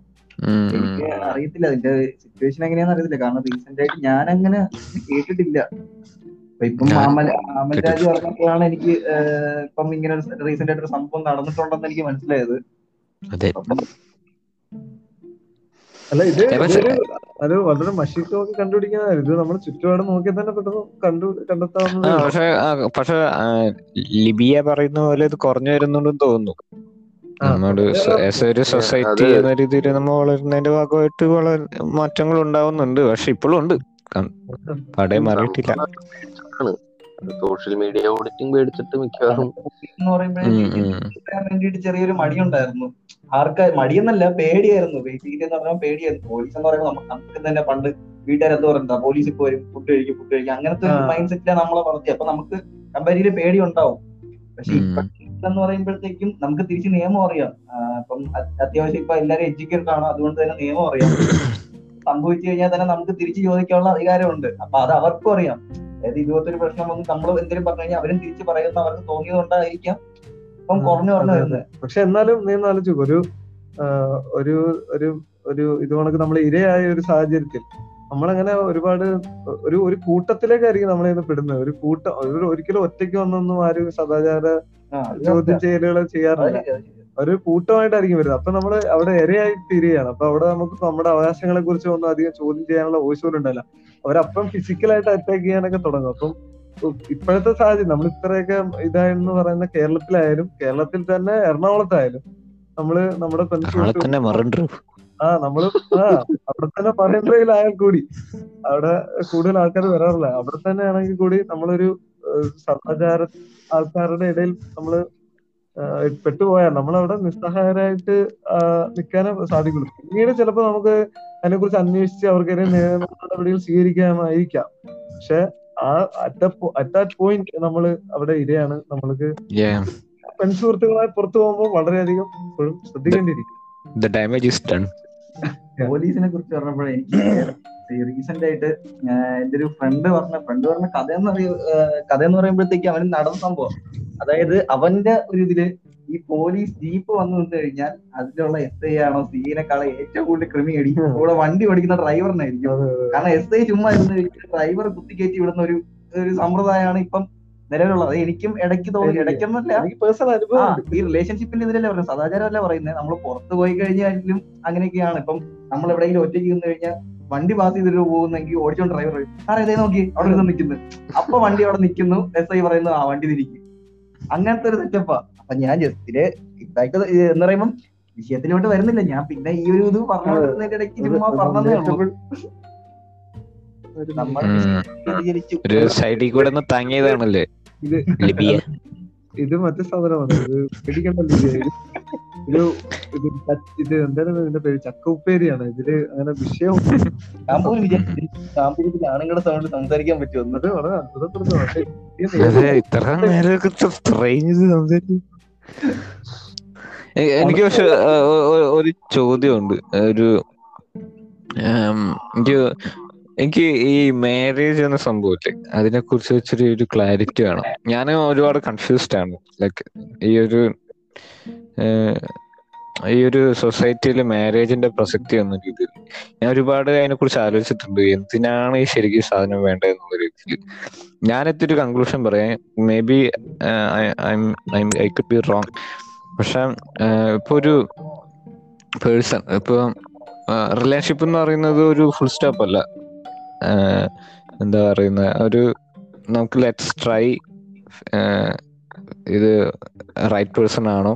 എന്നുള്ളത് വേണ്ടിയിട്ടുള്ളൊരു ഒരു പ്രോസസ്സാണ് റിലേഷൻഷിപ്പ് ആയിട്ടുള്ളത്. പക്ഷെ മാരേജ് എന്ന് പറയുന്നത് ഈവൻ ദോ ഡിവോഴ്സ് ചെയ്ത് പോവാന്നെങ്കിലും നമ്മ ഒരു കൈൻഡ് ഓഫ് എഗ്രിമെന്റ് ആണ് മനസ്സുകൊണ്ട് നമ്മൾ ഒരുമിച്ച് ജീവിക്കാം. I think you are the right person എന്ന് രണ്ടു പേരും മ്യൂച്വൽ ആയിട്ട് വിചാരിച്ച് ചെയ്യുന്ന ഒരു പ്രോസസ്സാണ് ആ ഒരു സംഭവത്തിനോട് നിങ്ങൾ യോജിക്കുന്നുണ്ടോ? ആ ഒരു ഐഡിയ ഓഫ് മാരേജും റിലേഷൻഷിപ്പും ബേസിക്കലി ഞാൻ ഒരു ആ ഐഡിയോട് അതായത് തുടക്കത്തിൽ പറഞ്ഞ എനിക്ക് ആ ഐഡിയോട് വലിയ എന്താ താല്പര്യം എന്ന് പറയുമ്പോഴത്തേക്കും വേണമെങ്കിൽ നമ്മളെ എന്ന് പറയുമ്പോഴത്തേക്കും മറ്റുള്ളവരെ ബോധിപ്പിക്കാൻ വേണ്ടി മാരേജ് ചെയ്യാം. എന്നുള്ള മറ്റുള്ളവരെ ബോധിപ്പിക്കുന്ന സംഭവം മാറ്റി. നമ്മളൊരു നമുക്ക് ഇൻഡിവിജ്വൽ ഇതിൽ ആരും കൈകടത്തില്ല നമ്മളൊരു ഡിസിഷൻ ആണ്. റിലേഷൻഷിപ്പിലാവാന്നുള്ള ഡിസിഷൻ എടുക്കുന്നുണ്ടല്ലോ. അതുപോലെ. മാരേജ് എന്നുള്ളൊരു ഡിസിഷൻ ആ മാരേജ് എന്ന ഡിസിഷൻ ബേസിക്കലി എനിക്ക് അതിനോട് വലിയ താല്പര്യമില്ല. കാരണം അന്നൊക്കെ നമ്മൾ ഇത് സ്വപ്നം നമ്മുടെ അഡോളസൻസ് പീരീഡിൽ നമ്മൾ ഫസ്റ്റ് സ്വപ്നം കാണുന്ന നമ്മുടെ കല്യാണം കഴിഞ്ഞു. നമ്മുടെ ആ, എന്താ പറയാ കെട്ടിയോളായിട്ടുള്ള ജീവിതമാണ് നമ്മൾ adolescence means you you mean കെട്ടിയോ? Okay sorry കെട്ടിയോ. ആ ആ ആ സമയത്ത് നമുക്ക് കല്യാണം എന്ന് പറയുമ്പോൾ ഒരു ഇതായിരുന്നു. നമുക്ക് ആ സമയത്ത് എന്താ പറയാനാ വേറെ ഒരു റിലേഷൻഷിപ്പോ അങ്ങനെ ഇതിനെ പറ്റി വലിയൊരു ധാരണ ഇല്ല പിന്നെ അങ്ങോട്ട് വന്നപ്പോഴത്തേക്കും പിന്നെ ഞാൻ എന്റെ ഒരു പേഴ്സണൽ ലൈഫ് എന്ന് എനിക്ക് തോന്നി എന്ന് പറയുമ്പോഴത്തേക്കും മാരേജ് എന്ന് പറയുന്നത് ഒരു മനുഷ്യൻ ജീവിതത്തിൽ അല്ലെങ്കിൽ രണ്ടുപേർക്ക് ഒരുമിച്ച് ജീവിക്കാൻ ഒരു നെസറി ആയിട്ടുള്ള ഒരു ഘടകമായിട്ട് എനിക്ക് തോന്നുന്നില്ല basically okay okay okay Lydia things marriage ഒരു ബാക്കിയുള്ളവരെ കാണിക്കാൻ വേണ്ടിയിട്ടുള്ളതാണ്. പേഴ്സണലി ഒരു ആരും ഇതിൽ കൈകടത്തുന്നില്ലെങ്കിൽ ഇതൊരു അൺനെസസറി തിങ് ആയിട്ടാണ് ലിബിയ കാണുന്നത് അല്ലേ? ഒരു ആണിനും പെണ്ണിനും പബ്ലിക്കായിട്ട് നടന്നു പോകാനായിട്ട് നാട്ടുകാരെ ബോധിപ്പിക്കാനുള്ള ഒരു സംഭവം. ഒരു ലൈസൻസ് ഓക്കെ എന്താണ് അമലിന്റെ അഭിപ്രായം? അല്ല ലിബിന്റെ ഒരു പോയിന്റ് കൂടെ എനിക്ക് അറിയാൻ താല്പര്യമുണ്ട്. അതായത് ഒരു സിംഗിൾ പാർട്ട്ണർ അങ്ങനെ ഒരു അങ്ങനെ ഒരു ആയിരിക്കണം എന്നുള്ളതിനെ കുറിച്ച് എന്താണ് പറയാനുള്ളത്? ഒരാൾ എപ്പോഴും സിംഗിൾ പാർട്ട്ണർ ആയിരിക്കണം. സിംഗിൾ പാർട്ണർ എന്ന് പറയുമ്പോഴത്തേക്ക് നമ്മൾ നമ്മുടെ ഗേൾ ഗേൾ ഫ്രണ്ട് അല്ലെങ്കിൽ ബോയ് ഫ്രണ്ടിനെ നമ്മൾ മാത്രമാണ് അങ്ങനെയല്ല ലവ് അങ്ങനെയാണ് അങ്ങനല്ല. അറ്റ് ദ സെയിം ടൈം ആണോ? അറ്റ് ദ സെയിം ടൈം നമുക്ക് ഒരാളുമായിട്ട് റിലേഷൻഷിപ്പ് പാടുള്ളൂ. അതിനെ കുറിച്ച് എന്താണ് അതിനെ പറ്റി പറയുകയാണെങ്കിൽ ഇത് ഓൺലൈൻ പോകുന്നതാണ്. ലക്ഷങ്ങളാട്ടു ലക്ഷങ്ങളിലേക്ക് കടന്നിരിക്കുന്നു. മന്ത്ലി. ആക്റ്റീവ് യൂസേഴ്സ് ഞാൻ ഈ ഈ ചോദ്യം അശ്വിനിലോട്ടും രാഹുൽ ജനാർദ്ദനിലോട്ടും കൈമാറുകയാണ്. ഞാൻ ഞാൻ പറയാം. ഞാൻ ആൻസർ ചെയ്യാം. ഞാൻ- ഞാൻ പറയാം. ഞാൻ ഞാൻ ആൻസർ ചെയ്യണോ? ബാക്കിയുള്ളവരുടെ അഭിപ്രായങ്ങൾ വണ്ടി എടുക്കുന്ന പക്ഷെ എനിക്ക് എനിക്കിതിൽ സ്വന്തമായിട്ടൊരു അഭിപ്രായമുണ്ട്. പക്ഷെ ഞാൻ ലാസ്റ്റ് പറയാം. നീ കുറച്ചുകൂടെ പോയിന്റ് ആഡ് ചൂണ്ടാനാണെന്ന് ഇത്ര പേ എന്തിന് ആരെയാണ് പേടിക്കുന്നത് ചക്കുപേരിയിൽ യു ആർ സേഫ് ഹിയർ ലഭ്യ ഇതാരും കേൾക്കില്ല. നമ്മൾ തന്നെ റിപ്പീറ്റ് അടിച്ച് കേൾക്കും. മൂന്ന് ആൺകുട്ടികളാ നിന്റെ കൂടെ ഉള്ളത്. മനസ്സിലായോ? നീ ഇതാവുന്നു നീ. ഞാനൊരു ഒരു നിമിഷം ഞാൻ റിയൽ ലൈഫിലാണ് വിചാരിച്ചു. നമ്മളിപ്പോ നമ്മളിപ്പോൾ ഇത് പോഡ്കാസ്റ്റ് യൂണിവേഴ്സിലാണ് ഓ ഓക്കെ ആയതുകൊണ്ട് നമ്മൾ നമ്മുടെ. ആണുങ്ങളുടെ മനസ്സ് അങ്ങോട്ടും ഇങ്ങോട്ടും ഒന്ന് ചാഞ്ചാടി കളിക്കുന്നതുകൊണ്ടും ഓബിയസ്ലി അങ്ങനെ തോന്നും. ഒരാളുണ്ടെങ്കിൽ നമ്മളിപ്പോ വേറൊരു പെൺകൊച്ചിനെ കാണുമ്പോൾ നമുക്കൊരു അട്രാക്ഷൻ തോന്നും. അത് ആണുങ്ങളുടെ ഒരു എന്താ പറയാ നമുക്ക് കിട്ടിയിട്ടുള്ളത് ആയിരിക്കാം. ആണുങ്ങൾ പെൺപിള്ളേർക്ക് മൂലമാണ് ഈ പറയുന്നത്? ഏ? പെൺപിള്ളേർക്ക് ഒന്നും തീർച്ചയായിട്ടും അവർക്ക് തോന്നുന്നു. നമുക്കൊന്നും പറയാൻ പറ്റത്തില്ല. നമ്മളെ ഇപ്പൊ നമ്മളെ റിലേഷൻഷിപ്പ് ആയിരിക്കുന്നു. നമ്മളെക്കാളും അട്രാക്ഷൻ അട്രാക്ഷൻ ബേസ് ഞാൻ പറഞ്ഞ ബ്യൂട്ടിയുടെ ഇതിലല്ല. അതായത് നമ്മളെ മനസ്സിന്റെ ശുദ്ധിയില്ലേ? അല്ല നമ്മൾ നമ്മുടെ പാർട്ട്ണറെക്കാളും ബെറ്റർ വേറൊരാൾ എന്ന് അവർക്ക് തോന്നുവാണെങ്കിൽ അത് നമ്മുടെ കുറ്റമാണ് ഞാൻ ചോദിക്കട്ടെ അത് ബെറ്റർ ആണെങ്കിൽ തന്നെ വേണമെന്നുണ്ടോ? അപ്പം വേറെ ആൾ അയാളും ആ നല്ല- ബെറ്റർ നോക്ക് നോക്കുന്നതിൽ ഇപ്പൊ കുഴപ്പമില്ല. സ്വന്തം പാർട്ട്ണർ വഞ്ചിക്കേണ്ടെന്നാ മതി. വെച്ചാൽ സെക്സ് ആ സെക്സ് ഇതിന്റെ അകത്ത്. അത് സെക്സ് പ്രശ്നമല്ല സെക്സ് നീ ഞാൻ എൽ എൽ ബി പഠിച്ചാൽ മതിയായിരുന്നു. ഈ സിംഗിൾ പ്രസംഗനൊക്കെ ഇറക്കി വിടണം അല്ല ഇതാക്കി കേട്ടോ മറ്റേ ഒബ്ജക്ഷനൊക്കെ വിളിക്കും. ചക്കപ്പേര് പോലെ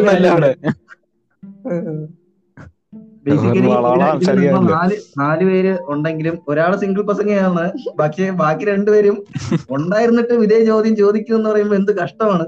Audience please note I am single my Instagram ID അത് അത് അത്. ടു ടീച്ച് അത് അത് ഞാൻ സപ്പോർട്ട് ചെയ്തില്ല. സിംഗിൾ പ്രസംഗിയാണെന്ന് വെറുതെ പറയുന്നതാണ്. പുരോഗമനവാദിയായിട്ട് പല പെമ്പിള്ളാരെ പറ്റി നമ്മൾ നല്ലത് പറയുമെങ്കിലും സൈഡിൽ മാറി എന്ന് കുശി കുശിക്കുന്നതാണ്. അത് പെമ്പിള്ളാരായാലും ശരി ആമ്പിള്ളേരായാലും ശരി. അത് അമൽരാജിനൊക്കെ എനിക്ക് പേഴ്സണലായിട്ട് അറിയാവുന്നത് കൊണ്ട് ഞാൻ എടുത്തു പറഞ്ഞതേ ഉള്ളൂ. ദിവ്യയുടെ സ്ഥലം എവിടെയാണ്? സംസാരം കേട്ട് ഏത് രാജ്യത്താന്ന് തോന്നുന്നു? സോറി രാജ്യത്ത് ഏത് ജില്ലയാന്ന് തോന്നുന്നു? എന്തരുടെ Amalraj guys please keep distance Objection. Objection your honour അങ്ങനെയാണ് പറയേണ്ടത് അതെ. ഞാൻ പറയട്ടെ? കോണച്ച പോരെ ഞാൻ പോയിന്റ് പറഞ്ഞില്ല. ഓക്കെ അപ്പൊ എനിക്ക് മാരേജിനെയും റിലേഷൻഷിപ്പിനെ കുറിച്ച് പറയാനുള്ളതെന്ന് വെച്ചാൽ ഇത് ഇത് ഈ ഞാൻ നേരത്തെ പറഞ്ഞ സിംഗിൾ പാർട്ണർ എന്ന് പറയുന്നത് എന്ന് വെച്ചാൽ ഇപ്പം ഒരു ഹ്യൂമൻ ബീയിങ് എന്നുള്ള സെറ്റപ്പിൽ ഇപ്പോഴത്തെ ഒരു നമ്മുടെ ഒരു കൾച്ചറൊക്കെ വെച്ചിട്ട് വർഷങ്ങളായിട്ടുള്ള അത് നൂറ്റാ നൂറ്റാണ്ടുകളായിട്ടുള്ള ഒരു കൾച്ചറിൽ വെച്ചിട്ട് നമ്മൾ നമ്മളുടെ പാർട്ണറുമായിട്ട് ആയിട്ടൊക്കെ വളരെ അറ്റാച്ച്ഡ് ആണ്. അതായത് അതിപ്പോ നമ്മളിപ്പം റെഫറൻസ് ആയിട്ട് എടുക്കാറുള്ള വെസ്റ്റേൺ കൾച്ചർ ആണെങ്കിൽ കൂടി അവിടെ തന്നെ അവർ അവരുടെ പാർട്ട്ണറുമായിട്ട് ഒബ്ജക്ഷൻ ഒരു സംശയമുണ്ട്. ഈ നേരത്തെ സിംഗിൾ പാർട്ണർ എന്ന് ഉദ്ദേശിച്ച അതിന്റെ പിന്നെ അഭിഹിതം എന്നാണോ ഉദ്ദേശിച്ചത്? അഭിഹിതം അല്ലത് ഓപ്പൺ ആയിക്കോട്ടെ. അങ്ങനെയാണെങ്കിൽ തന്നെ അക്സെപ്റ്റബിൾ ആണോ? ഓക്കെ ഓക്കെ ഓക്കെ ഒന്ന് ക്ലാരിഫൈ ഓക്കെ അപ്പം വെസ്റ്റേൺ കൾച്ചറിലാണെങ്കിൽ തന്നെ അവർ നമ്മളിപ്പം ഏറ്റവും മുമ്പ് ഇരിക്കുന്നതെന്ന് ഞാൻ കരുതുന്നത് വെസ്റ്റേൺ കൾച്ചറാണ് നമ്മളുടെ ലോകത്തിലുള്ള നിലവിലുള്ള കൾച്ചർ ഓക്കെ അപ്പൊ അതിനകത്ത് തന്നെ അവർക്ക് at a time multiple partners ഉള്ളത് അവരെ ഇമോഷണലി അപ്പൊ എനിക്ക് ഞാനിപ്പോ ഇത്രയൊക്കെ ഭയങ്കര പുറകോട്ട് സംസാരിക്കുകയാണെങ്കിലും നമ്മൾക്ക് ഇഷ്ടമുള്ള ഒരാൾ മറ്റൊരാളെ റിലേഷനിലാണ് അല്ലെങ്കിൽ അവരെ ഇഷ്ടം കൂടുതലുണ്ടെന്നൊക്കെ തോന്നുന്നു നമ്മുടെ ഈഗോയെ അല്ലെങ്കിൽ നമുക്ക് നമ്മളുടെ ഇമോഷൻസിനെ ഭയങ്കരമായിട്ട് ബ്രേക്ക് ചെയ്യുന്ന ഒരു സംഭവമാണ്. ഇമോഷണലി നോക്കുമ്പോഴാണ് അതിന്റെ ഒരു പ്രശ്നങ്ങൾ വരുന്നത്. അല്ലാതെ അതിനകത്ത് എത്തിക്കലി എന്തെങ്കിലും നഷ്ടപ്പെടുന്നതോ വേറെ അങ്ങനെയുള്ള രീതിയിലൊന്നുമില്ല. അവിടെ പ്രയോറിറ്റി വേറെ ആളായി പോകുന്നുള്ള ഒരു ചിന്തയും തോട്ട്സും ഒക്കെയാണ് സത്യത്തിൽ നമ്മളൊക്കെ ഒരു ഒബ്ജക്ഷൻ ഒബ്ജക്ഷൻ ഞാൻ ഒരു ഡൗട്ട് ചോദിച്ചു നോക്കട്ടെ. ചോദിച്ചെന്ന് പറയുമ്പോഴത്തേക്കും കൾച്ചറിൽ വിശ്വസിക്കുന്നുണ്ടോ? ലൈക്ക് ഓരോരുത്തരുടെ കൾച്ചർ ഇതാണ്. നമ്മൾ എത്ര മാറി വേറെ ആളെ ഇമിറ്റേറ്റ് ചെയ്യാൻ നോക്കിക്കഴിഞ്ഞാലും വേറെ കൾച്ചറിലോട്ട് ഇമിറ്റേറ്റ് ചെയ്യാൻ നോക്കിക്കഴിഞ്ഞാലും നമ്മുടെ പഴയ കൾച്ചർ മാറത്തില്ല എന്നൊരു ഇല്ല, അങ്ങനെയല്ല ഇല്ല. അങ്ങനെയില്ല നമ്മളിപ്പോ നമ്മൾ കൂടുതൽ ഇമിറ്റേറ്റ് ചെയ്യാൻ നോക്കുമ്പോൾ എനിക്ക് തോന്നുന്നു നമ്മൾ കുറച്ചെങ്കിലും ഇപ്പൊ നമ്മൾ വേറെ ആളുടെ ലൈഫിനെ ഇൻസ്പയർ ചെയ്യാൻ നോക്കുകയാണെങ്കിൽ നമ്മൾ ഇമിറ്റേറ്റ് ചെയ്യാൻ നോക്കുന്ന ആളുടെ ഏതെങ്കിലും ഒരു ഒരു നിശ്ചിത ശതമാനമെങ്കിലും അതിനകത്ത് നമ്മുടെ നമ്മുടെ ലൈഫിൽ അത് ഇൻഫ്ലുവൻസ് ആവും എന്നാലും നമ്മുടെ പഴയ കൾച്ചർ അവിടെ സ്റ്റിൽ എക്സിസ്റ്റ് ചെയ്യത്തില്ലേ അത് നമ്മുടെ നമ്മുടെ സ്വഭാവമാണല്ലോ ബേസിക് നമ്മുടെ സ്വഭാവം. അത് ബാക്കിയുള്ളവരിൽ നിന്നും അല്ല കൂട്ടുകാരിൽ നിന്നും ഒക്കെ നമ്മളിങ്ങനെ ആർജിച്ചെടുക്കുന്നതല്ലേ നമ്മുടെ സ്വഭാവം. നമ്മൾ വളർന്ന സാഹചര്യങ്ങൾ നമ്മൾ പോകുന്ന സാഹചര്യങ്ങൾ നമ്മുടെ സുഹൃത്തുക്കൾ നമ്മൾ കാണുന്ന കണ്ടന്റുകൾ അതിനൊക്കെയാണ് നമ്മുടെ സ്വഭാവത്തെയും കൾച്ചറിനെയൊക്കെ നമ്മൾ ഇത്ര തന്നെ ഇപ്പോ എന്ത് പറയാ എനിക്കിപ്പോ എന്താ പണ്ട് മുതലേ എന്തെങ്കിലും ഒരു സ്പെസിഫിക് ആയിട്ടുള്ള ശീലം ഉണ്ടെന്ന് വിചാരിച്ചു. പക്ഷെ ഞാനിപ്പോ അമലേട്ടനെ കണ്ട് ഞാൻ എന്താ പറയാ എന്താ വിചാരിക്ക ആ ആ ശീലം ശരിയല്ല എന്ന് പറഞ്ഞ് ഞാൻ മാറ്റിക്കൊണ്ടുവരാൻ ശ്രമിക്കുക പക്ഷെ എന്നെ കൊണ്ട് പറ്റുന്നില്ല. അപ്പൊ അത് നമ്മുടെ പഴയ കൾച്ചറിന് അങ്ങനെ അങ്ങനെ എന്തെങ്കിലും സ്വഭാവം ഉണ്ടോ. അമൽ രാജിന്? അതായത് ട്രൈ ചെയ്യുന്നുണ്ട് പക്ഷെ പറ്റുന്നില്ല. പഴയ കൾച്ചറിലോട്ട് തന്നെ വീണ്ടും പോവാ. കൾച്ചർ എന്ന് ഉദ്ദേശിച്ച് സ്വഭാവത്തിലാണ്? ആ സ്വഭാവം സ്വഭാവം. സ്വഭാവം. കൾച്ചർ ബെറ്റർ വേർഡ് സ്വഭാവമായിരിക്കും. മേ ബി എന്താ പറയാ? ഈ കൾച്ചർ എന്ന് പറഞ്ഞാൽ എന്റെ എക്സാക്ട് പോയിന്റ് എന്ന് പറയുമ്പോഴത്തേക്കും നേരത്തെ ഞാൻ ഉദ്ദേശിച്ചത് ഈ കൾച്ചറിലോട്ട് വന്നെന്ന് പറയുമ്പോഴത്തേക്കും അവരുടെ നേരത്തെ പറഞ്ഞു ഫോറിൻ കൾച്ചറിലോട്ട് പോവുക അങ്ങനത്തെ ഒരു ഇതാന്ന് വിചാരിച്ചു. അപ്പം അവരുടെ കൾച്ചർ എന്ന് പറയുമ്പോഴത്തേക്കും അവർ പണ്ട് മുതലേ എന്ന് പറയുമ്പോഴത്തേക്കും ആ അങ്ങനെ ആയിരുന്നു. ലൈക്ക് ഇപ്പൊ എന്താ പറയാനാ ഇപ്പം സ്വന്തമായിട്ട് ഒരു ഒരു മാരേജ് നടന്നു. സ്വന്തം കെട്ടിയോ വേറൊരാളെ എന്താ പറയാനാ കല്യാണം കഴിച്ചു കഴിഞ്ഞാലും അവർ ചിന്തിക്കുന്ന പറയുമ്പോഴത്തേക്ക് എനിക്ക് സ്വന്തമായിട്ട് എങ്ങനെ സെൽഫ് ഡിപ്പെൻഡന്റ് ആവാം? എന്നിട്ട് അതുവഴി എനിക്ക് പിന്നെ വേറെ ആരെങ്കിലും കല്യാ വേറെ ആരെങ്കിലും മീറ്റ് ചെയ്ത് അവരോട് ഇഷ്ടം തോന്നി. അവർക്കത് വിഷയമല്ല. പക്ഷെ നമുക്ക് അങ്ങനെയല്ല വരുന്നത്. നമ്മൾ ഈ എന്താ പറയാനാ നമ്മളെ ഇപ്പം ഇവിടെ ഒരു ആ അങ്ങനെ അങ്ങനെ പറയാം. നമ്മുടെ ഒരു എന്തൊരു ഒരു വൃത്തി വൃത്തികെട്ട കൾച്ചർ ഒരു പരിധിവരെ നോക്കുകയാണെങ്കിൽ കുറച്ച് നല്ല കൾച്ചറാണ് ഒരു പരിധിവരെ നല്ല ഒരു ബ്രേക്കപ്പ് എന്ന് വെച്ച് കഴിഞ്ഞാൽ നമ്മൾ ഫോറിനേഴ്സിനെ പോലെ വളരെ ഡീസെന്റ് ആയിരിക്കണം നമ്മുടെ മനുഷ്യന്റെ ഞാൻ ഒരു ഒബ്ജക്ഷൻ പറഞ്ഞോട്ടെ? ഓക്കെ നമ്മളിവിടെ ഇപ്പൊ നമ്മ വെസ്റ്റേൺ കൾച്ചർ പൊക്കി പിടിച്ച് പറയുന്നുണ്ടല്ലോ. നമ്മ എനിക്ക് തോന്നുന്നു ആ, എനിക്ക് പേഴ്സണലി അറിയാം ഈ മൾട്ടിപ്പിൾ പാർട്ട്നേഴ്സ് ഉള്ള റിലേഷൻഷിപ്പ് കൊണ്ടുപോകുന്ന ആൾക്കാർ ലൈക് ഭയങ്കര ട്രാൻസ്പെറന്റ് ആയിട്ട് ഈ പാർട്ട്ണർ ആയാലും അയാളായാലും എഗ്രി ചെയ്തിട്ട് മൾട്ടിപ്പിൾ പാർട്ട്നേഴ്സിനെ കൊണ്ടെടുക്കുന്ന റിലേഷൻഷിപ്പുകൾ ആൻഡ് ആ ഒരു ഐഡിയ രണ്ട് പാർട്ണറും കൂൾ ആണെങ്കിൽ കൊണ്ട് നടക്കാൻ തയ്യാറാവുന്ന ഒരു അത്യാവശ്യം പേരെ എനിക്കറിയാം. ഞാൻ ഒരു റിയൽ ലൈഫിൽ ഈ ഒരു കോൺവെർസേഷൻ ഒക്കെ മറ്റു പല ആൾക്കാരൊക്കെ ആയിട്ട് സംസാരിച്ചിട്ടുണ്ട്. നമ്മൾ ആ രീതിയിൽ ഒരുപാട് വളർന്നിട്ടുണ്ടെന്ന് തോന്നുന്നു. നമ്മുടെ മേ ബി മേലെയുള്ളവർക്ക് ഈ ഐഡിയ എത്ര ഡൈജസ്റ്റബിൾ ആയിട്ടുള്ളതെന്ന് തോന്നുന്നു. പക്ഷെ നമ്മുടെ ഈ ഒരു വയസ്സിൽ ഇത് കൂളാണ് കുഴപ്പമില്ല എന്ന രീതിയിൽ അതിന്റെ അതൊരു ഓപ്പർച്യൂണിറ്റി ആയിട്ട് കാണുന്ന ഇഷ്ടംപോലെ ആൾക്കാരുണ്ടെന്ന് തോന്നുന്നു. ഇതൊരു എനിക്ക് തോന്നുന്നു ഇമോഷണൽ എന്നുള്ള നമ്മൾ പഠിച്ചു വെച്ചിരിക്കുകയാണ്. ഒരാളെ ഡിപ്പെൻഡ് ആ ഇപ്പൊ ഒരു പാർട്ണർ എന്നുള്ളത് നമ്മുടെ സ്വന്തം ഒരു പ്രോപ്പർട്ടി ആണ് എന്ന രീതിയിലൊക്കെ വരുമ്പോഴാണ് തോന്നുന്നു പ്രശ്നം വരുന്നത് ആ ഒരു ഐഡിയയിൽ നിന്ന് ഇതൊരു ഇൻഡിവിജ്വൽ ആണ് നമുക്ക് ബൗണ്ടറീസ് ഉണ്ട്. എന്ന രീതിയിലൊക്കെ ഇതിനെ ട്രീറ്റ് ചെയ്യാൻ പോയി കഴിഞ്ഞാൽ നമ്മളുടെ അത് നമുക്ക് നഷ്ടപ്പെട്ടു പോകും. അല്ലെങ്കിൽ ഇപ്പം ഇപ്പൊ നമ്മൾ ഇപ്പൊ സപ്പോസ് എടുക്കുക. മണിരത്നത്തിന്റെ ഒരു സിനിമയുണ്ട്. ഓക്കെ കൺമണി. അത് ഇതുപോലെ ഒരു വിഷയമാണ് സംസാരിക്കുന്നത്. അപ്പം അതിൽ പറയുന്നത് വെച്ച് കഴിഞ്ഞാൽ അവർ അവർ രണ്ടുപേർക്കും അങ്ങനെ മാരേജിലൊന്നും താല്പര്യമൊന്നുമില്ല. പക്ഷെ അവർ പറയുന്നത് വെച്ച് കഴിഞ്ഞാൽ നമ്മൾ ഒരു ഒരു ഒരു ലോങ് ഡിസ്റ്റൻസ് റിലേഷൻഷിപ്പ് പോലുള്ള കാര്യങ്ങളിലേക്ക് അല്ലെങ്കിൽ ആ സിനിമ ഒരു ഇതായിട്ട് പറയുകയാണെങ്കിൽ ആ സിനിമയുടെ ബേസിൽ പറയുകയാണെങ്കിൽ അതിനകത്ത് അവർക്ക് അവരുടെ സ്വന്തം കരിയറിനെ വളർത്തണമെന്നുണ്ട്. ഒരാൾക്ക് അമേരിക്കയിൽ പോകണം മറ്റൊരാൾക്ക് അവിടെ എവിടെ പോകണം അപ്പൊ ഒരു ലോങ് ഡിസ്റ്റൻസിലായി പോവാണ്. അപ്പം അവർക്ക് എപ്പോഴും ഒന്നിച്ചുണ്ടാവണമെന്നുണ്ട്. പക്ഷെ അത് കുറച്ചു നാൾ കഴിയുമ്പോൾ ലോങ് ഡിസ്റ്റൻസ് നമുക്ക് എല്ലാവർക്കും അറിയാം. നമുക്ക് നമ്മുടെ സുഹൃത്തുക്കളാണെങ്കിൽ കൂടി പാർട്ട്ണർ അല്ല സുഹൃത്തുക്കളാണെങ്കിൽ കൂടി ഒരു നമ്മൾ കുറച്ച് അകന്നു പോയി കഴിഞ്ഞാൽ പിന്നെ കുറെ നാളുകൾക്ക് ശേഷം അത് പിന്നെ പഴയ രീതിയിലാക്കി എടുക്കാനൊക്കെ വളരെ പാടാണ്. അപ്പം ആ സിനിമയിൽ ഒരു അതൊക്കെ ഒരു ജനറലൈസ് ചെയ്ത് പറയാൻ പറ്റിയ ഒരു കാര്യമാണോ അത്? ഇല്ലാത്ത കേസുകളൊക്കെ ഉണ്ടാവില്ലേ? അല്ല അങ്ങനല്ല ഞാൻ ഉദ്ദേശിച്ചത്. എന്ന് വെച്ചാൽ ഒരു ഒരു നമ്മൾ അകന്നു പോയാലും പിന്നെ നമ്മൾ അടുപ്പിക്കാനുള്ള ഒരു ഇപ്പം എന്തെങ്കിലും ചെറിയൊരു പ്രശ്നങ്ങളുടെ പേരിൽ നമ്മൾ അകന്നു പോയാലും നമ്മൾ പിന്നെയും നമ്മളൊന്ന് അടുപ്പിച്ച് അടുത്ത് കൊണ്ടുവരാം. നമ്മൾ ഈഗോ ആയിട്ട് മാറ്റി നിർത്തി പിന്നെ അടുത്ത് കൊണ്ടുവരാനുള്ള ഒരു ഒരു ബോണ്ടായിട്ട് എന്നുള്ള രീതിയിലാണ് മാരേജിനെ അതിനകത്ത് മണിരത്നം അതിനകത്ത് അവതരിപ്പിച്ചിട്ടുള്ളത്. എന്ന് വെച്ചാൽ നമ്മൾ പിന്നെയും നമ്മൾ നമ്മൾ എന്തെങ്കിലും ഒരു സാധനം കണക്ട് ചെയ്യുന്നു പിന്നെയും നമ്മൾ ലീഗലി ആണെങ്കിൽ തന്നെ. അപ്പം നമ്മൾ ഒരുപാട് ദൂരെ പോയാലും നമ്മളെ കുറിച്ച് അയാൾ കൺസേൺഡ് ആയിരിക്കും അയാളെ കുറിച്ച് അയാളുടെ ട്രസ്റ്റ് വർത്തി ആയിരിക്കും.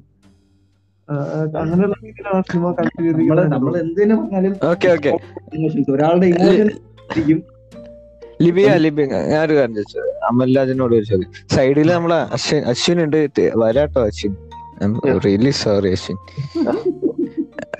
ഇത് അമലിനോട് അമലേട്ടനോട് ഒരു ചോദ്യം ചോദിച്ചിട്ട് അതിന് ഉത്തരം കിട്ടിയിട്ട് ഞാൻ അശ്വിനിലേക്ക് വരുന്നതായിരിക്കും. ഓക്കെ. നമുക്ക് നാട്ടുകാരുടെ ഒരു ഇൻഫ്ലുവൻസ് എല്ലാം മാറ്റി ലീഗലി ഉള്ള എല്ലാ ഇൻഫ്ലുവൻസും മാറ്റി നിർത്തി കഴിഞ്ഞാൽ മാരേജ് എന്നുള്ളൊരു ഓപ്ഷൻ അമൽരാജ് കൺസിഡർ ചെയ്യും. മാരേജിനെ കുറിച്ച് അമൽരാജിന്റെ അഭിപ്രായം എന്താ? ലീഗലി ഉള്ള സ്ഥലവും മാറ്റിക്കോ? നാട്ടുകാരുടെ ഇൻഫ്ലുവൻസ് മാറ്റിക്കോ? ഓക്കെ അങ്ങനെയാണെങ്കിൽ ഞാൻ മാരേജ് ചെയ്യാൻ എനിക്ക് താല്പര്യമില്ല. കാരണം മാരേജ് ഒരു വാല്യൂ ഇല്ലാത്തൊരു സാധനമായിട്ടാണ് അതെ. ഒബ്ജക്ഷൻ ഒബ്ജക്ഷൻ എനിക്ക് അമൽരാജിന് ഒരു ക്വസ്റ്റ്യൻ ചോദിക്കാനുണ്ട്. ഈ ലിവിംഗ് ടുഗറിനെ പറ്റി എപ്പോഴെങ്കിലും അമൽരാജ് ആലോചിക്കുന്നുണ്ടോ ലിവിങ് ടുഗദറിനെ പറ്റി ഞാൻ എപ്പോഴും ആലോചിക്കുന്നത് കാരണം ലിവിങ് ടുഗദർ എന്ന് വെച്ചാൽ നമ്മളൊക്കെ പറയാം. ഓക്കെ നമുക്ക് നാളെ മുതൽ ലിവിങ് ടുഗദർ ആവാം. അങ്ങനെ ഒരു റിലേഷൻഷിപ്പിൽ നമ്മൾ തുടങ്ങുമ്പോ ചോദ്യമാണ് എപ്പോഴെങ്കിലും ആലോചിച്ചിട്ടുണ്ടോ? അതായത് എന്റെ ലൈഫിലും ലിവിംഗ് ടൂത്ര വരാൻ സാധ്യതയുണ്ട്? അങ്ങനെ പറ്റി ആലോചിച്ചിട്ടുണ്ടോ? എനിക്ക് തീർച്ചയായും എനിക്ക് അങ്ങനെ വരും ഉറപ്പല്ലേ? നമ്മൾ എന്റെ ലൈഫ് അതോ മാരേജിനെ പറ്റിയാണോ കൂടുതൽ ചിന്തിക്കുന്നത് മാരേജിനെ പറ്റി നല്ല ചിന്തിക്കുക. ഞാൻ പറയുന്നത് ഞാൻ- ഞാൻ റിലേഷൻഷിപ്പിനെ കുറിച്ച് ചിന്തിക്കുക. അപ്പൊ അത് അതിന്റെ ഒരു നമ്മുടെ ഒരു റിലേഷൻഷിപ്പിലാകുമ്പോ അതിനൊരു വളർച്ച ഉണ്ടല്ലോ അതിന്റെ ഒരു വളർച്ചയിൽ അങ്ങനെ ലിവിങ് ടുഗദർ പോലെ നമ്മൾ നമുക്ക് അതിന് പേര് വിളിക്കണമെങ്കിൽ അതിനെ ലിവിങ് ടുഗദർ എന്ന് വിളിക്കാൻ തന്നെ ഒരു പൊസിഷനിലേക്ക് വന്ന് എത്തിപ്പെടുന്നതാണ്. Okay okay okay okay okay ഒരു ഞാൻ ആ പറഞ്ഞോളൂ ലി- പറയുമ്പോഴത്തേക്കും നാട്ടുകാർ തെണ്ടികളെ മാറ്റി വെച്ച് കഴിഞ്ഞാൽ മാരേജ്. ഇത് മാറ്റി നിർത്തി പറയുകയാണെങ്കിൽ നമ്മൾ ലീഗലി ഒരു ഒരു നോട്ട് ലീ ഞാൻ ലീഗലി ആണല്ല ഉദ്ദേശിക്കുന്നത്. ആ. ലൈഫ് ലൈഫാണ് ഞാൻ ഉദ്ദേശിച്ചത് അവരുടെ ലൈഫ് ലൈഫിൽ ആ. ലൈഫിൽ വേറെ വ്യത്യാസങ്ങളൊന്നുമില്ല. അവർ അവരുടെ ലൈഫ് ഒന്ന് കാരണം അവർ മാറുന്നില്ല. അപ്പൊ നിങ്ങൾ നിങ്ങൾക്ക് ഇഷ്ടമല്ലാത്ത ലൈഫ് ആണെങ്കിൽ നിങ്ങൾ പോയിക്കൊണ്ടിരിക്കുകയാണ് അപ്പൊ നിങ്ങൾ തന്നെ ശരിയാവുന്നില്ല. ഒരു ലിവിങ് ടുഗദറിലാണെങ്കിൽ നിങ്ങൾക്ക് ഓക്കെ നമുക്ക് പിരിയാം. വേതനം തീർന്നാൽ മതി.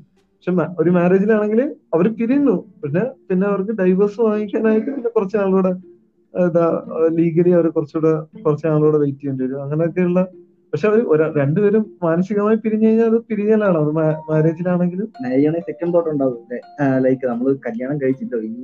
പിരിയുന്നത് എന്താവും അങ്ങനെ. പിരിയേണ്ട കാര്യം ഉണ്ടോ ആണെങ്കിൽ പിന്നെ ചിന്തിക്കാം. അത് പക്ഷെ അത് അത് രണ്ടിലും കോമൺ തന്നെയാണ്. ഇപ്പം രണ്ടുപേരും പിരിഞ്ഞ ഒരു ലിവിങ് ടുഗദറിലായിരുന്ന രണ്ടുപേരും പിരിഞ്ഞു പോയി കഴിഞ്ഞാൽ അവർക്ക് പിന്നെ ഒരിക്കലും ഒന്നിച്ചുകൂടാന്നൊന്നും ഇല്ല. അതൊക്കെ നമ്മൾ അവർക്ക് പിന്നെ ഓക്കെ നമ്മുടെ ജീവിതത്തിന്റെ ചെറിയ പ്രശ്നമായിരുന്നു. നമുക്ക് കറക്റ്റ് ചെയ്ത് മുമ്പോട്ട് പോവാം. ഓക്കെ. അപ്പൊ അവർ പിന്നെയും ഇതായി. പിന്നെ ലിവിങ് ടുഗദർ എന്നൊക്കെ പറഞ്ഞാലും ഇപ്പൊ രണ്ടുപേരും പ്രണയത്തിലാണ്. അവർ ഒരുമിച്ച് താമസിക്കുന്നില്ല എങ്കിൽ തന്നെ അവർ റിലേഷനിലാണ് അതിന് ലിവിങ് ടുഗദർ എന്ന് നിങ്ങൾ പേരിട്ട് വിളിക്കുമ്പോൾ ഒരുമിച്ച് താമസിച്ചാലേ ലിവിങ് ടുഗദർ ആകുന്നുള്ളൂ അപ്പൊ നിങ്ങൾ രണ്ട് സ്ഥലങ്ങളാണ്. നിങ്ങളുടെ വാട്സപ്പ് ചാറ്റുകൾ പേരിലിടാൻ നമ്മൾ ഇവിടെ സെക്സ് അല്ല എന്ന് പറയുന്നത് ഒരു അല്ല, സാധനം ഇൻഡയറക്ട്ലി ലിവിങ് ടുഗദർ എന്ന് പറയുന്ന സെക്ഷനെ തന്നെയാണ് അല്ലേ? അല്ല അല്ല. സെക്സ് ഇല്ലാത്ത എന്തോരം റിലേഷൻഷിപ്പുകളുണ്ട് അങ്ങനെ ജനറലൈസ് ചെയ്യുന്നത് കുറെ കാര്യങ്ങൾ നിങ്ങൾ പറഞ്ഞു അമൽ- വെക്കുന്നതാണ് അമൽരാജ് തന്നെയാണ് സെക്സിന്റെ കാര്യം എടുത്തിരുന്നത് അമൽരാജ് കുറച്ച് കുറച്ച് നേരമായിട്ട് ജനറലൈസ് ചെയ്ത് കളിച്ചോണ്ടിരിക്കുക ഒരു റിലേഷൻഷിപ്പിന്റെ നെക്സ്റ്റ് സ്റ്റെപ്പ് എന്ന് പറയുന്നത് ലിവിങ് ടുഗദർ ആണെന്ന് ആരാ പറഞ്ഞു? സംസാരിക്കാതിരിക്കുന്നത്. അതെന്ന് പറയുമ്പോഴത്തേക്ക് ഇതിന്റെ ഇമ്പോർട്ടന്റ് ഘടകമാണെന്നൊന്നും പറയുന്നില്ല. സെക്സ് ഒരു റിലേഷൻഷിപ്പിൽ ഇമ്പോർട്ടന്റ് ഘടകമാണെന്ന് ആണെന്ന് നിങ്ങൾ കരുതുന്നില്ല. Important ഇല്ലാത്ത റിലേഷൻഷിപ്പുകൾ ഉണ്ടാവുമല്ലോ. അസെക്ഷൽ ആയിട്ടുള്ള പീപ്പിൾ ആൾക്ക് ഈ റിലേഷൻഷിപ്പിലേക്ക് കൂടെ. ഇതിന് important ഏയ് നിങ്ങൾ കൊടുത്താൽ ഭയങ്കര ഇന്റലക്ച്വൽ ആയിട്ടുള്ളത് നല്ല- പ്രണയത്തിലായിരിക്കുന്ന ഒരാളാണ് പ്രണയത്തിന്റെ ഒരു തീക്ഷ്ണ അവസ്ഥ തന്നെയാണ് രതി എന്നുള്ളത്. പ്രണയം തന്നെയാണ് ആ നമ്മളിവിടെ അതിനെപ്പറ്റി നമ്മൾ ഡീറ്റെയിൽ ആയിട്ട് സംസാരിക്കും. നമ്മൾ teacher എന്ന് സദാചാരം നിങ്ങൾ സംസാരിക്കുന്നത് ഇങ്ങനെ സംസാരിക്കാൻ എന്നോട് സംസാരിക്കൂ. രാഹുൽ ജനാർദ്ദൻ എന്താ പറയാനുള്ളത്? ഞാൻ ഞാൻ പറഞ്ഞത് അമൽ രണ്ട് ജനറലൈസേഷൻ ഇവിടെ നടത്തി. അതെനിക്ക് ഇഷ്ടപ്പെട്ടില്ല ഒന്ന് റിലേഷൻഷിപ്പിന്റെ നെക്സ്റ്റ് സ്റ്റെപ്പ് ലിവിങ് ടുഗദർ ആണെന്ന് പറയുന്നത്. ഒരു ലൈഫ് ടൈം. മൊത്തം ലിവിങ് ടുഗദർ ഇല്ലാതെ നമുക്ക് റിലേഷൻഷിപ്പിലായിട്ട് കൊണ്ടു നടക്കാലോ അത് കൊണ്ട് നടക്കാൻ അങ്ങനെ ഞാൻ പറഞ്ഞു ഞാൻ ഉദ്ദേശിച്ചതാണ് അതായത് ഒരു റിലേഷൻഷിപ്പ് നമ്മൾ എന്താണ് ഒരാൾ ഒരു ഒരു റിലേഷൻഷിപ്പിന്റെ ഒരു റിലേഷൻഷിപ്പിന്റെ ഭാഗം തന്നെയാണ് സെക്സ് അതിനെ വേറെ മാറ്റി നിർത്തേണ്ട ഒരു ആര് പറഞ്ഞു? അസെക്ഷൽ ആയിട്ടുള്ള എനിക്ക് റിലേഷൻഷിപ്പിന്റെ ഭാഗമേ സെക്സ് അല്ല. റിലേഷൻഷിപ്പ് എന്ന് വെച്ചാൽ കംപ്ലീറ്റ്ലി ഡിഫറെന്റ് തിങ് എതിർപ്പുണ്ട്. അത് ഞാൻ ഉദ്ദേശിക്കുന്നത് നിങ്ങൾ മനസ്സിലാവുന്നില്ല? ഞാൻ ഉദ്ദേശിക്കുന്നത് ഞാൻ സെക്സ് സെക്സ് ഉണ്ടെങ്കിൽ റിലേഷൻഷിപ്പ് ഉണ്ടു എന്നൊന്നല്ല ഞാൻ പറയുന്നത്. നീ അതാണ് പറഞ്ഞത്. അതിന്റെ പാർട്ടാണ്. നിങ്ങൾക്ക് എല്ലാം നിങ്ങൾ അതാണ് അതാണ് ഞങ്ങൾ പറയുന്നത്. അതെ പക്ഷെ അത് അതൊരു എന്താണ് ഇപ്പൊ അത് എല്ലാം ഒരു റിലേഷൻഷിപ്പിൽ എല്ലാം നിങ്ങളുടെ ഒരു റിലേഷൻഷിപ്പിലുള്ള രണ്ടുപേരോ മൂന്ന് പേരോ അവർ തമ്മിലുള്ള അവർ തമ്മിലുള്ള കംഫർട്ടബിൾ ആയിട്ടുള്ള കാര്യങ്ങൾ അവർക്ക് സെക്സിൽ താല്പര്യം ഇല്ലെങ്കിൽ താല്പര്യം ഇല്ല പക്ഷെ ആ. സെക്സ് ആ താല്പര്യമില്ല. ഓക്കെ പക്ഷെ നല്ലോണം ജീവിക്കുന്നവരുണ്ട്. ഉണ്ട്.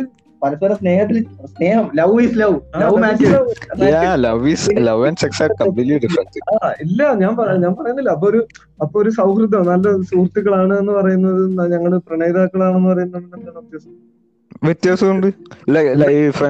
ഫ്രണ്ട്സ് വിത്ത് ബെനിഫിറ്റുകളില്ലേ ആക്ച്വലി എനിക്കത് തന്നെ. അത് അപ്പൊ എന്താണ് അതിനകത്ത് എന്താണ് അതിനകത്ത് വ്യത്യാസം? നിങ്ങൾ എല്ലാ ഒരു ബെസ്റ്റ് ഫ്രണ്ട് ഉണ്ട്. ലൈക് ഫ്രണ്ട്സ് പ്ലസ് സെക്സ് ആണ് റിലേഷൻഷിപ്പ് എന്നാണോ പറയുന്നത്? അല്ല അങ്ങനല്ല ഞാൻ പറയുന്നത്. അത് പിന്നെന്താ? അപ്പൊ എന്റെ എന്റെ സംശയമാണ്. ഞാൻ നിങ്ങളോട് ചോദിക്കാണ്.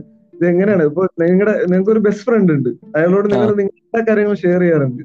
നിങ്ങൾക്ക് ഒരു അവരോട് നിങ്ങൾ നിങ്ങൾ എല്ലാ കാര്യങ്ങളും ഷെയർ ചെയ്യുന്നുണ്ട്. അപ്പം ബെസ്റ്റ് ഫ്രണ്ട് ഗേൾ ഫ്രണ്ട് നിങ്ങൾ എങ്ങനെയാണ് അതിനെ ഇയാളാണ് ബെസ്റ്റ് ഫ്രണ്ട് ഇയാളാണ് ഗേൾ ഫ്രണ്ട് എന്ന് നിങ്ങൾ എങ്ങനെയാണ് തീരുമാനിച്ചത്?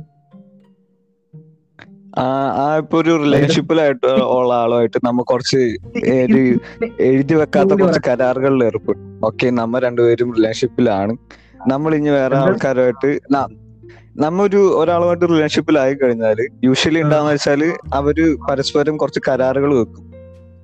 ഓക്കെ നമ്മളിപ്പോ റിലേഷൻഷിപ്പിലാണ് നമ്മളുടെ റിലേഷൻ ടൈപ്പ് ഒന്ന് ഡിഫൈൻ ചെയ്യുക ആദ്യം. ഓക്കെ നമ്മൾ ഇതൊരു സിംഗിൾ പാർട്ണർ റിലേഷൻഷിപ്പ് ആണോ അല്ലെങ്കിൽ ഒരു ഓപ്പൺ റിലേഷൻഷിപ്പ് ആണോ എന്ന രീതിയിൽ. ഓപ്പൺ റിലേഷൻഷിപ്പ് അല്ലെങ്കിൽ നമ്മൾ അങ്ങോട്ടും ഇങ്ങോട്ടും സമ്മതിക്കും ഓക്കെ നമ്മൾ റിലേഷൻഷിപ്പിലാണെങ്കിൽ വേറൊരു പാർട്ണർ ഈ ഈ റിലേഷൻഷിപ്പിന്റെ സമയത്ത് ഇനി ഉണ്ടാവില്ല എന്ന രീതിയിലൊക്കെ. സെക്സിനെ മാറ്റി നിർത്തി. സെക്സ്. കാര്യങ്ങൾ മാറ്റി നിർത്തി. ഏഹ്. നിങ്ങൾക്കൊരു ഒരു നിങ്ങൾക്കൊരു പെൺകുട്ടിയെ നിങ്ങൾ ഗേൾഫ്രണ്ട് ആയിട്ട് തിരഞ്ഞെടുക്കുന്നു. എന്നിട്ട് നിങ്ങൾ ഉം. പറയും നമ്മൾ ഗേൾ ഫ്രണ്ട് ആണ്. അപ്പൊ നിനക്ക് നിനക്ക് ഇനി ബെസ്റ്റ് ഫ്രണ്ട് ഉണ്ടാവാൻ പാടില്ല. നിനക്ക് നിനക്ക് ഇനി ബോയ് ഫ്രണ്ട് ഉണ്ടാവാൻ പാടില്ല എന്ന് പറയുന്നത് അതിനകത്ത് എന്താണ്? അങ്ങനെ ഒരാൾ വന്ന് ഉണ്ടാവാൻ പറഞ്ഞു പാടില്ല? അല്ല ഞാൻ- ഞാൻ ചോദിക്കും ഞാൻ നിങ്ങളോട് ചോദിക്കാം അത് അതാണ് ഞാൻ പറഞ്ഞത്. അതാണ് ഞാൻ പറഞ്ഞു വരുന്നത്. നമ്മ ഒരാളായിട്ട് റിലേഷൻഷിപ്പിൽ ആയി കഴിഞ്ഞാൽ നമ്മ കുറച്ച് എഗ്രിമെന്റ്സ് വെക്കും. എന്തിന് എന്തിനാണ് എന്തിന്റെ മേലാണ് എഗ്രിമെന്റ്സ് വെക്കുക? എന്ത്- ഇതുപോലെ ഏറ്റവും പോപ്പുലർ ആയിട്ടുള്ള ഒരു എഗ്രിമെന്റ്സ് വെക്കുന്ന ടോപ്പിക് ഇതുപോലെ സെക്ഷൽ ആയിട്ടുള്ള കാര്യങ്ങൾ പിന്നെ ഇമോഷണലി ഇമോഷണലി അവൈല അതേ പറഞ്ഞേ ഇമോഷണലി ഇമോഷൻ ഇമോഷണലി അവൈലബിൾ ആവുക ഇമോഷണലി അവൈലബിൾ ആവുക ആവുന്നത്. നിങ്ങളുടെ സുഹൃത്തിന് നിങ്ങളുടെ ഒരു സുഹൃത്ത് ഒരു അത്യാവശ്യം ഉണ്ട് അപ്പം ബെസ്റ്റ് ഫ്രണ്ടിന് അത്യാവശ്യം ഉണ്ടെങ്കിലും അത് ഇമോഷണലി അവൈലബിലിറ്റി നമ്മ എഗ്രിമെന്റ് വെക്കാറുണ്ട് അതിന് ഒരു ബെസ്റ്റ് ഫ്രണ്ടുമായിട്ട് അപ്പൊ റിലേഷൻഷിപ്പുമായിട്ട് എന്നത് ഒരു എഗ്രിമെന്റ് ആണോ അത്? അപ്പൊ നിങ്ങൾ നിങ്ങളുടെ എഗ്രിമെന്റ് ആണ്. നിങ്ങളുടെ എന്താ റിലേഷൻഷിപ്പിനെ നിങ്ങളുടെ നിങ്ങളുടെ സൗഹൃദം തന്നെയല്ലേ നിങ്ങളുടെ റിലേഷൻഷിപ്പ് അതിനകത്ത് എന്താ വ്യത്യാസം വരുമെന്ന് ഞാൻ അതാ പറഞ്ഞ അതാ പറഞ്ഞ ഒരു സൗഹൃദത്തിൽ എഗ്രിമെന്റ്സ് വരുമ്പോഴാണ് റിലേഷൻഷിപ്പ് ആവുന്നത്. അപ്പൊ എഗ്രിമെന്റ്സ് നമ്മൾ നേരിട്ട് സംസാരിച്ചുകൊണ്ടിരുന്നത് എഗ്രിമെന്റ്സുകളൊന്നും സ്വന്തം പാർട്ട്ണർ നമുക്കൊരു ബെസ്റ്റ് ഫ്രണ്ട് ആയിട്ട് തോന്നുകയാണെങ്കിൽ പിന്നെ നമുക്ക് വേറൊരു ബെസ്റ്റ് ഫ്രണ്ട് ഫ്രണ്ടിന്റെ ആവശ്യമുണ്ടോ? അതെന്ത് അതൊന്നും സത്യം എന്ന് പറയുമ്പോഴത്തേക്കും സംഭവം എന്ന് പറയുമ്പോ ഞാനൊരു ചോദ്യം ചോദിക്കട്ടെ? അതായത് റിലേഷൻഷിപ്പും ബെസ്റ്റ് ഫ്രണ്ടും നമ്മുടെ വ്യത്യാസം എന്താ? അതല്ലടോ ഞാനിപ്പോ അങ്ങോട്ട് അതാ ഞാൻ പറഞ്ഞത്. ഒരു ബെസ്റ്റ് ഫ്രണ്ട് വിത്ത് അല്ല ബെസ്റ്റ് ഫ്രണ്ട് എന്ന് പറയുന്നില്ല. തന്നെയാണ്. ഒരു ബെസ്റ്റ് ഫ്രണ്ടും ഗേൾ ഫ്രണ്ടും തമ്മിൽ വലിയ വ്യത്യാസമൊന്നുമില്ല. അതിനകത്തൊരു സെക്സിന്റെ പാട്ട് ഇപ്പോഴത്തെ നമ്മുടെ കൾച്ചറൊക്കെ വെച്ചിട്ട് അതിനകത്ത് സെക്സ് അങ്ങനത്തെ അവരുടെ സ്വാതന്ത്ര്യങ്ങൾ വേറെ ആൾക്ക് സെക്ഷൽ റിലേഷൻഷിപ്പിൽ ഏർപ്പെടാൻ പാടില്ല. അങ്ങനെയുള്ള നിബന്ധനകളൊക്കെ വെക്കുമ്പോഴാണ് ഒരു ഗേൾഫ്രണ്ട് ആയിട്ട്. അതന്നെ ഞാൻ പറഞ്ഞത്.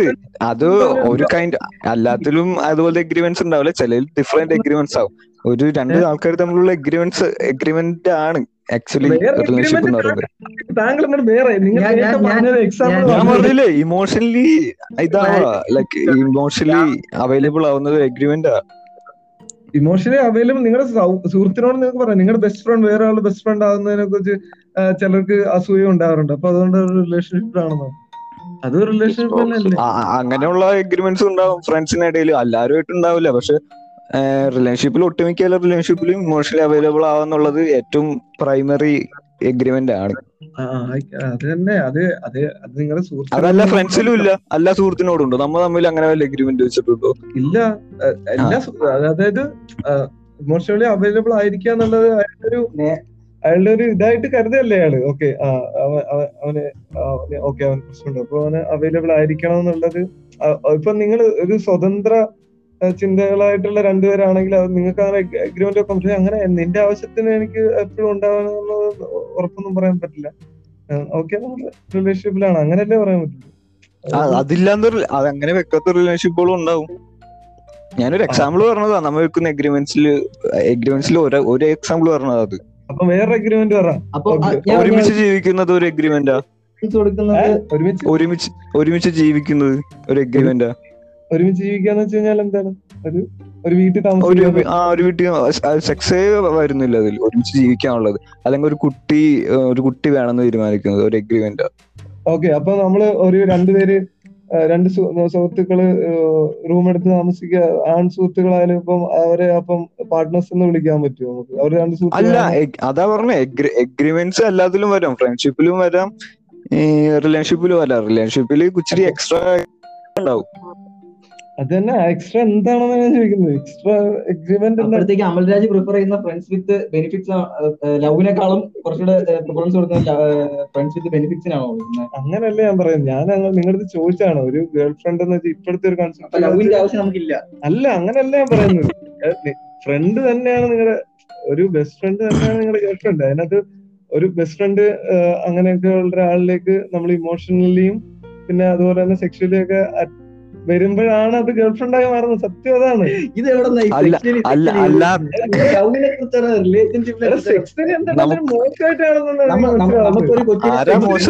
അത് മാത്രമുള്ളതായിട്ട് കാണുമ്പോഴല്ലേ പ്രശ്നം നമുക്ക് അവരുടെ സെക്സ് ചെയ്യാൻ അല്ല, നിങ്ങൾ- അങ്ങനല്ല. ഞാൻ ഉദ്ദേശിക്കുന്നത് നിങ്ങൾ ഒരു ലവ് അറ്റ് ഫസ്റ്റ് സൈറ്റ് എന്ന് തോന്നുന്നു. നിങ്ങൾ എന്നാ ലവ് അറ്റ് ഫസ്റ്റ് സൈറ്റ് നിങ്ങൾ ഫിസിക്കലി തന്നെയാണ് ലവ് അറ്റ് ഫസ്റ്റ് സൈറ്റ് എന്ന് പറയുന്ന സാധനം. ഇതൊക്കെ എന്തിനാ ഇവിടെ പറയുന്നത്? ഇവിടെ ആരും പറഞ്ഞില്ലല്ലോ. ആനെ. പറയാണ്. ഇതൊക്കെ ഇതെല്ലാം ഫിസിക്കലാണ് പക്ഷെ അത് തന്നെ ഇല്ല രണ്ടുപേർക്കും സെക്സ് ഇല്ല റിലേഷൻഷിപ്പിൽ ആയിക്കൂടെ? എന്താ സെക്സിനെ. കാര്യമായിട്ടാണ് മോശമായിട്ട് കാണുന്നത് സംസാരത്തിൽ അങ്ങനെ ഒരു ഇതാണ് എനിക്ക് റിഫ്ലക്ട് ചെയ്യാൻ പറ്റുന്നത്. നീ എന്തിനാ ആവശ്യമില്ലാത്തൊക്കെ വായിച്ചെടുക്കുന്നു ഇത് ഇതൊക്കെ ആവശ്യമില്ലാതെ എടുത്തിട്ട് ഞാൻ പറയട്ടെ അമല്ലാതെ ഒരു ഒരു രണ്ടാൾക്കാർ തമ്മിൽ റിലേഷൻഷിപ്പിലാണെങ്കിൽ ബെസ്റ്റ് ഫ്രണ്ട്സ് ആവേണ്ട ആവശ്യമില്ല. നമുക്ക് ഒരു യാതൊരു ഇന്ത്യ നമ്മൾ എന്താ ഒരു വാല്യൂസും ഷെയർ ചെയ്യാത്ത അല്ലെങ്കിൽ ഫ്രണ്ട്സ് ആയിരിക്കാൻ പറ്റാത്ത ഒരാളുമായിട്ട് വേണമെങ്കിൽ നമുക്ക് ഇതാവാം റിലേഷൻഷിപ്പിലാവാം ആയിക്കോട്ടെ. ഒരു ബെസ്റ്റ് ഫ്രണ്ട്സ് വിത്ത് സെക്സ് അല്ല റിലേഷൻഷിപ്പ് നമുക്ക് ഒരു തരത്തിലും ഫ്രണ്ട്സ് വിത്ത് റിലേഷൻഷിപ്പ് എന്നൊന്നും ഞാൻ പറഞ്ഞില്ല. നീ എന്താ പറഞ്ഞു വരുന്നതിന് ഞാൻ ഉദ്ദേശിക്കുന്നത് നിങ്ങൾ പറയുന്നത് ഓക്കെ അത് എന്താ സെക്സ് ഇല്ല റിലേഷൻഷിപ്പ് ഇതാവില്ലേ? എന്തോ സെക്സ് എന്തോ ഇതാണ് എന്തോ ഇതാണ് അത് പ്രണയം എന്തോ ഭയങ്കര ഭീകരമായിട്ടുള്ള സംഭവമാണ്. അതിനകത്ത് സെക്സ് എന്ന് വന്നു കഴിഞ്ഞാൽ എന്ത് മോശമായി പോകുന്നു? അങ്ങനെ അല്ല അങ്ങനെ അങ്ങനെ രീതിയിലുള്ള റിഫ്ലക്ഷൻ ഓഡിയൻസിന്റെ ഇടയിൽ അങ്ങനെയൊക്കെ വരാം. അതുകൊണ്ട് തന്നെ എനിക്ക് അങ്ങനെ എനിക്ക് അങ്ങനെ ഒരു എനിക്ക് അങ്ങനെ ഒരു ഇത് വന്നോണ്ട് തന്നെ ക്ലാരിഫിക്കേഷൻ ചോദിച്ചു. അങ്ങനെ വന്നില്ല. അങ്ങനെയല്ല ഞങ്ങൾ ഉദ്ദേശിച്ചത്. അങ്ങനെയാണോ ലിബി ഉദ്ദേശിച്ചത്? ഞാൻ അങ്ങനെയൊന്നും അല്ല ഉദ്ദേശിച്ചത്. ഞാൻ കണ്ടോ, ഞാൻ ലിബി അങ്ങനെയൊന്നും ഉദ്ദേശിച്ചത് ഇതിനെ പറ്റി ഞാൻ ബേസിക്കലി ഞാൻ ചിന്തിച്ചിട്ട് പോലുമില്ല എന്ത്? സെക്സിനെ പറ്റി ചിന്തിച്ചിട്ടേ? ഞാൻ ഇപ്പൊ പറഞ്ഞ ടോപ്പിൽ എന്നാണ് ഞാൻ ഉദ്ദേശിച്ചത്. ഞാൻ അതിനെ ആലോചിച്ചിട്ടില്ല എന്നല്ല പറഞ്ഞത് Sex എന്ന് ഞാൻ- വെച്ചാൽ ഞാൻ നമ്മൾ അ- അമൽ അമൽരാജ് പ്രൊജക്ട് ഒരു ഐഡിയ ഇതായിരുന്നു. കുറച്ച് നേരമായിട്ട് ബെസ്റ്റ് ഫ്രണ്ട്സ് പ്ലസ് സെക്സ് ആണ് ബേസിക്കലി ഒരു റിലേഷൻഷിപ്പിൽ ഗേൾഫ്രണ്ട് അല്ലെങ്കിൽ ബോയ് ഫ്രണ്ട് എന്നുള്ളത്. പക്ഷെ ഞാൻ പറയട്ടെ അങ്ങനെ ആവണമെന്നില്ല നമുക്ക് ഒരു ബെസ്റ്റ് ഫ്രണ്ട് നമ്മൾ ഒരു രീതിയിലും വാല്യൂ ഷെയർ ചെയ്യാത്ത നമ്മളൊരു ഫ്രണ്ട് ആക്കാൻ പോലും താല്പര്യപ്പെടാത്ത ഒരാളുമായിട്ട് വേണമെങ്കിൽ റിലേഷൻഷിപ്പിലാവാം അയാളോട്ട് എങ്ങനെയാണ് നമ്മുടെ റിലേഷൻഷിപ്പിലാവുന്നത് നമുക്ക് ഒന്ന് ഷെയർ ചെയ്യാൻ താല്പര്യമില്ലാത്ത ഏത് രീതിയിലാണ് റിലേഷൻഷിപ്പ് ഷെയർ ചെയ്യുന്നതിനെ കുറിച്ചല്ലേ പറയുന്നത്? നമുക്കൊരു ബെസ്റ്റ് ഫ്രണ്ട് ആയിട്ട് കൺസിഡർ ചെയ്യാത്ത ഒരാളായിട്ട് നമുക്ക് സിമ്പിളി റിലേഷൻഷിപ്പിലാവാം ബെസ്റ്റ് ഫ്രണ്ട് പോലും കൺസിഡർ ചെയ്യാൻ പറ്റാത്ത ഒരാളായിട്ട് എങ്ങനെയാണ് ഒന്നും അവ- അവരുമായിട്ട് വേറെ എന്തെങ്കിലും കാരണം ഉണ്ടാവും. ലെക്ചർ ഇതുപോലെ ഫിസിക്കൽ നീഡ്സിന് കൊണ്ടായിരിക്കും. ചിലപ്പോ രണ്ടുപേരും റിച്ച് ആയിരിക്കും. ചിലപ്പോ അവർക്ക് അതായിരിക്കും. പോയിന്റ് കൊണ്ടുണ്ടാവും അതുകൊണ്ട് റിലേഷൻഷിപ്പ് ആണെന്നാണോ അതെ പിന്നെ റിലേഷൻഷിപ്പ് എന്ന് പറയുന്നത് ഇപ്പോഴും യൂണിക്കോൺസ് ആൻഡ് ബട്ടർഫ്ലൈസ് ആണെന്ന് ആണെന്ന് ആരെന്താ പറഞ്ഞു? ചിലർക്ക് പേഴ്സണലി ബിസിനസ് നേട്ടങ്ങൾ കൊണ്ട് വേണമെങ്കിൽ റിലേഷൻഷിപ്പിലാവും അത് റിലേഷൻഷിപ്പ് ഇസ് എ സെക്ഷൽ അല്ല അങ്ങനെയല്ല അങ്ങനെയല്ല ഉണ്ടാവുമല്ലോ. ഇഷ്ടത്തിലാവുന്നു അതാണ് ഞാൻ പറഞ്ഞത്. റിലേഷൻഷിപ്പ് ആവുന്നത്. അവരെ അട്രാക്ട് ചെയ്യുന്നത് ചിലപ്പോ അവർ വാല്യൂസ് ആയിരിക്കില്ല അവർ ഫ്രണ്ട്സ് ഫ്രണ്ട്സ് ആയിട്ട് കൺസിഡർ ചെയ്യാൻ പോകുന്ന ഒരു വാല്യൂസ് ഉണ്ടാവില്ല. ചിലപ്പോ ഈ ഭയങ്കര എന്താ പറയാ ഓപ്പോസിറ്റ് ഐഡിയാസ് ഒക്കെ ഷെയർ ചെയ്യുന്ന ആൾക്കാരായിരിക്കും. അവരായിട്ട് നമുക്ക് സിമ്പിളി റിലേഷൻഷിപ്പിലാവല്ലോ സിമ്പിളി എന്ന് പറയുന്നില്ല അങ്ങനെ പറ്റുന്ന ആൾക്കാരുണ്ടാവും. സിമ്പിളി എന്ന് ഞാൻ പറയുന്നില്ല. ഐഡിയ വേണമെന്നല്ല ഞാൻ പറഞ്ഞത്. അങ്ങനൊന്നും ഞാൻ പറഞ്ഞിട്ടില്ല. ഞാൻ നമ്മളൊരാളായിട്ട് നമ്മൾ ഒരാളായിട്ട് നമ്മൾ റിലേഷൻഷിപ്പിൽ ഒരാൾ റിലേഷൻഷിപ്പിലാവാന്ന് വെച്ചാൽ എന്താ? നമ്മൾക്ക് ഓക്കെ അയാളായിട്ട് ഇമോഷണലി കണക്ട് ആവുന്നുണ്ട്. അയാളായിട്ട് ഷെയർ ചെയ്യാൻ പറ്റുന്നുണ്ട്. ഇല്ല നമ്മിപ്പോ ഈ ലവ് അറ്റ് ഫസ്റ്റ് സൈറ്റ് ആയിട്ടുള്ള റിലേഷൻഷിപ്പ് ഇല്ലേ? അവിടെ എപ്പോഴാ ഇമോഷണൽ ഇമോഷനൊക്കെ എപ്പോഴാ വരുന്നത് നമ്മ ഒരു. ഫ്രണ്ട്സിനെ ചൂസ് ചെയ്യുമ്പോ ഫ്രണ്ട് അറ്റ് ഫസ്റ്റ് സൈറ്റ് അല്ലല്ലോ? പക്ഷെ love at first night first night first night ഉണ്ട് ആ ലവ് അറ്റ് ഫസ്റ്റ് നൈറ്റ് അതാ ഫിസിക്കലാണ് പ്യൂർലി അതെ ഫിസിക് നമ്മ അല്ല. നമ്മ ഫിസിക്കൽ നോക്കിയിട്ട് നമ്മൾ റിലേഷൻഷിപ്പിലാണ് അല്ല നമ്മൾ ലവ് അറ്റ് ഫസ്റ്റ് സൈറ്റ് എന്ന് പറയും. നമുക്ക് ഒരാൾക്ക് വൺ സൈഡ് അത് ലവ് അറ്റ് ഫസ്റ്റ് സൈറ്റ് രണ്ടുപേർക്കും സെയിം പേഴ്സണോട് ആയി കഴിഞ്ഞാലോ? അല്ല അത് റിലേഷൻഷിപ്പിൽ ആവുകയെന്ന് വെച്ച് കഴിഞ്ഞാൽ അപ്പൊ അതിന് വേറൊരു മാനദണ്ഡം ഒരു ഇത് വരുന്നില്ല? റിലേഷൻഷിപ്പിൽ ആവുകയെന്ന് വെച്ച് കഴിഞ്ഞാൽ അവിടെ ഒരു അവർ തമ്മിൽ റിലേഷൻഷിപ്പ് എന്ന് വെച്ചാൽ നിങ്ങൾ ബേസിക്കലി എന്താണ് ഉദ്ദേശിക്കുന്നത്? അതാ എനിക്കൊന്ന് എക്സ്പ്ലെയിൻ ചെയ്തു. റിലേഷൻഷിപ്പ് ഞാൻ പറഞ്ഞില്ലേ ജസ്റ്റ് ബഞ്ച് ഓഫ് അഗ്രിമെന്റ്സ് അത്രേ ഉള്ളൂ. നമ്മ ഈ ലവ് ഇല്ലാത്ത റിലേഷൻഷിപ്പുകൾ ഉണ്ട്. മൊബൈല്ലാത്ത റിലേഷൻഷിപ്പുകൾ ഉണ്ട്. യാ ഇറ്റ് എക്സിസ്റ്റ് നമ്മ പറയുന്നത് നമ്മൾ നമ്മ വിചാരിക്കാത്ത രീതിയില്ല ബിസിനസ് നേട്ടങ്ങൾ കൊണ്ട് വരെ റിലേഷൻഷിപ്പിലാവുന്ന കാര്യങ്ങളും.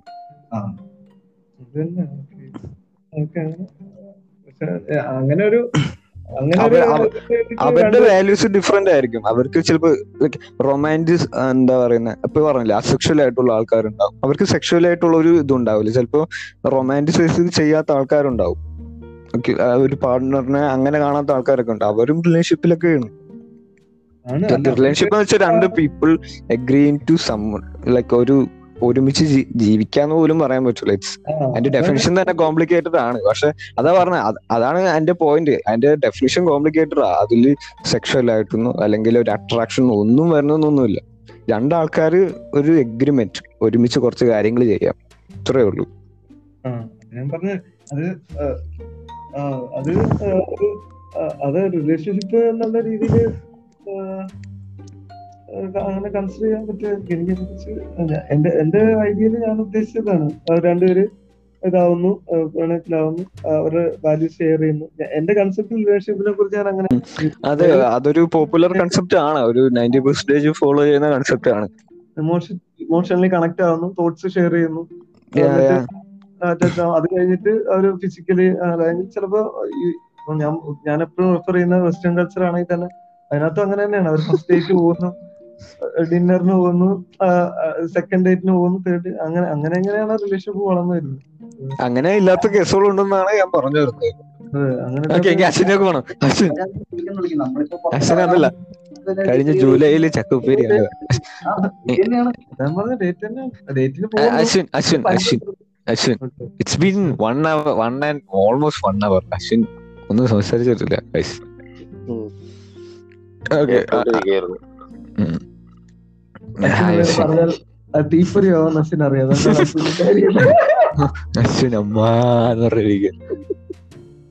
ഞാനെന്ത് പറയും? അല്ല എനിക്ക് അച്ഛനോട് സെയിം ക്വസ്റ്റ്യൻ ഒരു പബ്ലിക്കിന്റെ ഒരു ഇൻഫ്ലുവൻസ് ഇല്ല ലീഗൽ ആയിട്ടുള്ള ഒരു ഇതും ഇല്ല. അങ്ങനെയാണെങ്കിൽ മാരേജ് എന്ന ഐഡിയ അശ്വിൻ തിന്നുമോ? ഇല്ല മാരേജ് എന്ന ഐഡിയ എനിക്ക് ഇപ്പോഴും ലൈക്ക് ഒരു ഇന്ത്യൻ സാഹചര്യത്തിൽ നോക്കുകയാണെങ്കിൽ ഭയങ്കര അധികം ഒരു കുടുംബത്തിനും അല്ലെങ്കിൽ ആ ഒരു വ്യക്തിക്ക് കടബാധ്യത കൊടുക്കുന്ന ഒരു പരിപാടിയാണ്. അതിന്റെ ഒരു ഒരു ഒപ്പിന്റെ ആവശ്യം ശരിക്കും പറഞ്ഞ ഒരു റിലേഷൻഷിപ്പിൽ ഉണ്ട് എന്ന് എനിക്ക് തോന്നുന്നു അപ്പൊ കൺസെപ്റ്റിനോട് ശരിക്കും പറഞ്ഞ എതിരാണ് പക്ഷേ ഈ പറഞ്ഞ ലീഗൽ സാധനം മാറ്റിക്കോ? ലീഗൽ സാധനം മാറ്റിക്കോ? രണ്ടാൾക്കാർ എഗ്രി ചെയ്യുന്നു. അതന്നെ എഗ്രി ചെയ്യുകയാണെങ്കിൽ അവർക്ക് ഒരുമിച്ച് ജീവിക്കാനുള്ള പൂർണ സ്വാതന്ത്ര്യമുണ്ട് അങ്ങനെ പറ്റണം എന്നാണ് എന്റെ ഒരു അഭിപ്രായം. അതിന് മാരേജ് എന്നൊരു കൺസ്ട്രക്ഷൻ ആവശ്യമില്ല എന്നുള്ളത് തന്നെയാണ്. സോ അച്ഛനെ സംബന്ധിച്ചിടത്തോളം മാരേജ് എന്ന് പറയുന്നത് just purely legal living together ഉപ്പ് മാത്രമാണ്. അല്ലാണ്ട് ഒന്നുമില്ല ഞാൻ ആക്ച്വലി എനിക്ക് ഞാൻ ഇച്ചിരി കൺഫ്യൂസ്ഡ് ആയിരുന്നു. നമ്മൾ വിചാരിക്ക അറിയുന്നതിനേക്കാളും ഒരു ഡെഫിനിഷൻ മാരേജ് എന്ന ഐഡിയ കൊണ്ടുവന്നു ഈവൻ വെസ്റ്റേൺ കൾച്ചറിലായാലും അവർ മാരേജിനൊക്കെ തയ്യാറാവുന്നുണ്ട്. നമ്മ ആ, ഞാൻ പറയാം. അതായത് ഈ മാരേജ് എന്ന പരിപാടി തുടങ്ങുന്നത് തന്നെ ഒരു പുരുഷാധിത്വ സമൂഹത്തിന്റെ ഒരു ഭാഗമായിട്ടാണ്. കാരണം ആ ഒരു പുരുഷന്റെ ഒരു ജനറേഷൻ കടന്നു പോകണം അതായത് അത് താഴേക്ക് ഇങ്ങനെ വന്നുകൊണ്ടിരിക്കണം അതൊരു പ്യുവർ ഒരു പേഴ്സണിൽ നിന്ന് തന്നെ ആയിരിക്കണം എന്നുള്ളൊരു കൺസെപ്റ്റിൽ നിന്നാണ് മാരേജ് ശരിക്കും തുടങ്ങുന്നത് അത് പിന്നെ രാജ്യങ്ങൾ തമ്മിലുള്ള ബന്ധങ്ങൾക്ക് വേണ്ടി രാജാക്കന്മാര് അവരുടെ മക്കളെ തമ്മിൽ കല്യാണം കഴിപ്പിക്കുന്നു. അങ്ങനെ എല്ലാ ഇടത്തും ഈ സംഭവം തീരുമാനിക്കുന്നത് പുരുഷന്മാരായിരുന്നു.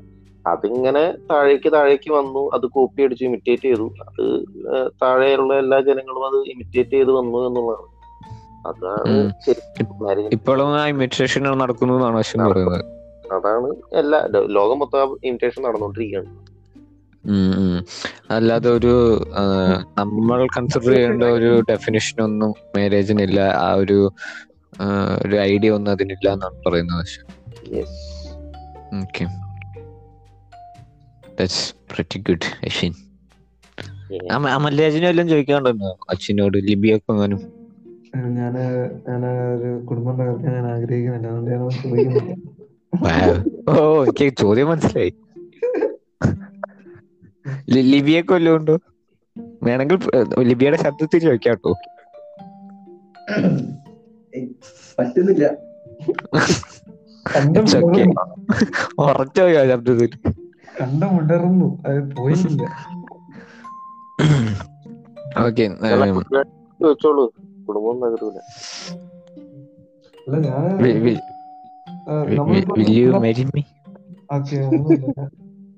ഓക്കെ ഇപ്പൊ നമ്മൾ സെക്ഷൽ പാർട്ട്നേഴ്സിനെ കുറിച്ച് പറഞ്ഞു. അപ്പൊ ഇപ്പം ഇപ്പം ഇന്ത്യയിൽ ഈ ഇരുപത്തൊന്ന് വയസ്സൊക്കെ ആക്കി. രണ്ട് പുരുഷന്മാര് നമ്മൾ വിവാഹം കഴിക്കുന്നതിനെ പറ്റിയൊക്കെ ഇന്ത്യയിൽ ഒരു സംസാരം വന്നു കഴിഞ്ഞാൽ അതിനെ കുറിച്ച് എന്താണ് പറയാ സംസാരം ഒരുപാട് നാളായിട്ട് നടക്കുന്നുണ്ടല്ലോ. ഈ പറഞ്ഞ പോലെ സംസ്കാരമാണ് വിഷയം. കൾച്ചർ കൾച്ചറൽ ഒരു ഡിമോറലൈസേഷൻ വരുന്നു വിചാരിച്ച് കുറെ ആൾക്കാർ സമ്മതിക്കുന്നില്ല എന്നുള്ളതാണ്. പക്ഷെ ലീഗലിയും എനിക്കറിയില്ല. ലീഗലി ഇപ്പത് എന്തോ ഉണ്ടോ? ഓക്കെ ആണോ? എനിക്കും അറിയില്ല എന്റെ ലീഗൽ അവസ്ഥ എനിക്ക് അറിയില്ല ഞാൻ അമൽരാജ് ലൈക്ക് പെമ്പിള്ളാരെ ഇഷ്ടമാണ്. അട്രാക്ഷൻ തോന്നിയിട്ടുണ്ടോ? ഞാൻ എനിക്ക് ഇതുവരെ ഞാനൊരു ഡയറക്റ്റ് പേഴ്സൺ ആണെന്ന് എനിക്ക് എനിക്ക് തോന്നിയിട്ടുണ്ട് കേട്ടോ. ബൈസെക്ഷൽ ആണോ രാഹുൽ? ബൈസെക്ഷൽ ആണെന്നില്ല. ഞാൻ I believe sexuality is a spectrum നമ്മളൊരു ഹൺഡ്രഡ് പെർസെന്റേജ് പുരുഷനും ഹൺഡ്രഡ് പെർസെന്റേജ് ഫീമെയിലും അല്ലെങ്കിൽ അങ്ങനെ അങ്ങനത്തെ കാര്യമില്ല നമുക്കൊരു നയന്റി പെർസെന്റേജ് ഇതായിരിക്കും. മെയിലും ടെൻ പെർസെന്റേജ് ഫീമെയിൽ ആയിരിക്കും അങ്ങനെയൊക്കെ വിശ്വസിക്കുന്ന ആളാണ്. ഇതൊരു സ്പെക്ട്രം ആയിട്ടാണ് ഞാൻ കാണുന്നത്. അപ്പൊ എനിക്ക് തോന്നിയിട്ടുണ്ട് അട്രാക്ഷൻ ഒക്കെ. ആരും പേടിക്കണ്ട. ഫിസിക്കലി പിന്നെ ഫിസിക്കലി അല്ല അട്രാക്ഷൻ ഞാൻ പറഞ്ഞു അപ്പം ബൈസെക്ഷൻ ആണോന്നല്ലേ ഞാൻ അതുകൊണ്ട് ചോദിച്ചത്. അല്ല ബൈസെക്ഷൽ എന്ന് പറയുമ്പോൾ ഒരു ഫിഫ്റ്റി ഫിഫ്റ്റി സ്പ്ലിറ്റ് വരുമ്പോഴാണ് തോന്നുന്നു ബൈസെക്ഷൽ എന്ന് പറയുന്നത് അല്ലെങ്കിൽ ഒരു അറ്റ്ലീസ്റ്റ് ഒരു സെവന്റി ഫൈവ് എന്ന രീതിയിലൊക്കെ എനിക്ക് സെക്ഷൽ എന്നിട്ടല്ല തോന്നിയിട്ടുള്ളത്. എനിക്കൊരു സെക്സ് ചെയ്യണം എന്ന രീതിയിലൊന്നും തോന്നിയിട്ടില്ല. പക്ഷെ അട്രാക്ഷൻ തോന്നിയിട്ടുണ്ട്. ഫിസിക്കലി അട്രാക്ഷൻ തോന്നുന്നുണ്ടെങ്കിൽ ബൈസെക്ഷൻ ആണ് രാഹുൽ. അതിനാണ് നയന്റി പെർസെന്റ് ടെൻ പെർസെന്റ് ഇല്ല അല്ല ഫിസിക്കൽ ഞാൻ പറയട്ടെ നമുക്ക് സെക്ഷൽ ആയിട്ട് ഫീലിംഗ് വരുമ്പോഴേ ബൈസെക്ഷൽ എന്ന് പറയാൻ പറ്റൂ. സെക്ഷൽ എന്ന സാധനം പറഞ്ഞു. എനിക്ക് അട്രാക്ഷൻ തോന്നിയിട്ടുള്ളൂ. ഒക്കെ ഒരു എന്താ പറയുന്നത് അട്രാക്ഷൻ ആണോ? ക്രഷ് ആണോ? വാട്ട്സ് എ ഡിഫറൻസ് എന്താണ് താങ്കൾ തന്നെ ഞാൻ- പറഞ്ഞു ഇപ്പൊ പറഞ്ഞില്ലേ. എനിക്ക് ഞാൻ പറഞ്ഞില്ല സെക്ഷൽ ആയിട്ടൊന്നും തോന്നുന്നില്ല. ഫിസിക്കലി അട്രാക്റ്റഡ് ആയി പക്ഷെ സെക്ഷൽ അല്ലെന്ന് പറഞ്ഞു എന്താ ഉദ്ദേശിക്കുന്നത്? സെക്സ് ചെയ്യാൻ തോന്നുന്നില്ല. പിന്നെന്താണ് ഫിസിക്കലി അട്രാക്റ്റഡ് ആവുന്നത്? നിനക്ക് അട്രാക്ഷൻ തോന്നുന്നു എല്ലാവരും സെക്സ് ചെയ്യാൻ തോന്നാറുണ്ട്. അതിപ്പോ നമുക്ക് ഋതിക് റോഷനെ കാണുമ്പോ അടിപൊളിയാണെന്ന് തോന്നുന്നു. അതുകൊണ്ട് അത് അട്രാക്ഷൻ ആണെന്നാണോ പറയുന്നത്? അതെ ആ കൈൻഡ് ഓഫ് അട്രാക്ഷൻ ഞാൻ പറയുന്നത്. ഒരു- ആനയോളി ആനയോളിയൊക്കെ അവിടെ പോയി ആനയുണ്ട് നല്ല നല്ല ലക്ഷണമൊത്ത ആനയെന്ന് പറഞ്ഞ ആനയോട് ഫിസിക്കലി അട്രാക്ഷൻ തോന്നിയെന്നാണ് പറയുന്നത് ആ ഞാൻ അതാ ആരാ പറഞ്ഞ ഫിസിക്കൽ അട്രാക്ഷൻ തോന്നി? നീയല്ലേ പറയുന്നേ?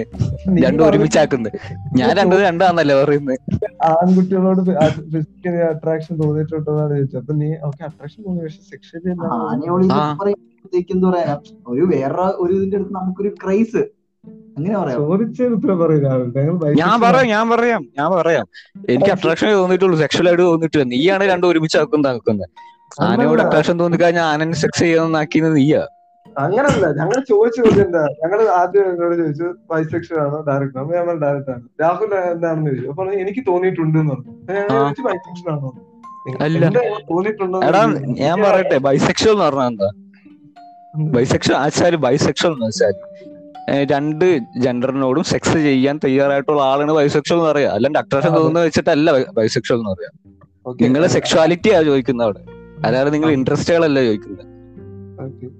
മനസ്സിലായില്ല. നിങ്ങൾ അട്രാക്ഷൻ തോന്നാന്ന് വെച്ച് കഴിഞ്ഞാൽ സെക്ഷലി അല്ല നമുക്ക് സാധാരണ തോന്നുന്ന അട്രാക്ഷൻ അല്ല സെക്ഷുവലി അല്ലാണ്ട് തോന്നുമല്ലോ സെക്ഷലി അല്ലാതെ തോന്നാന്ന് വെച്ചാൽ? സെക്ഷുവലി അല്ലാണ്ട് തോന്നുന്നു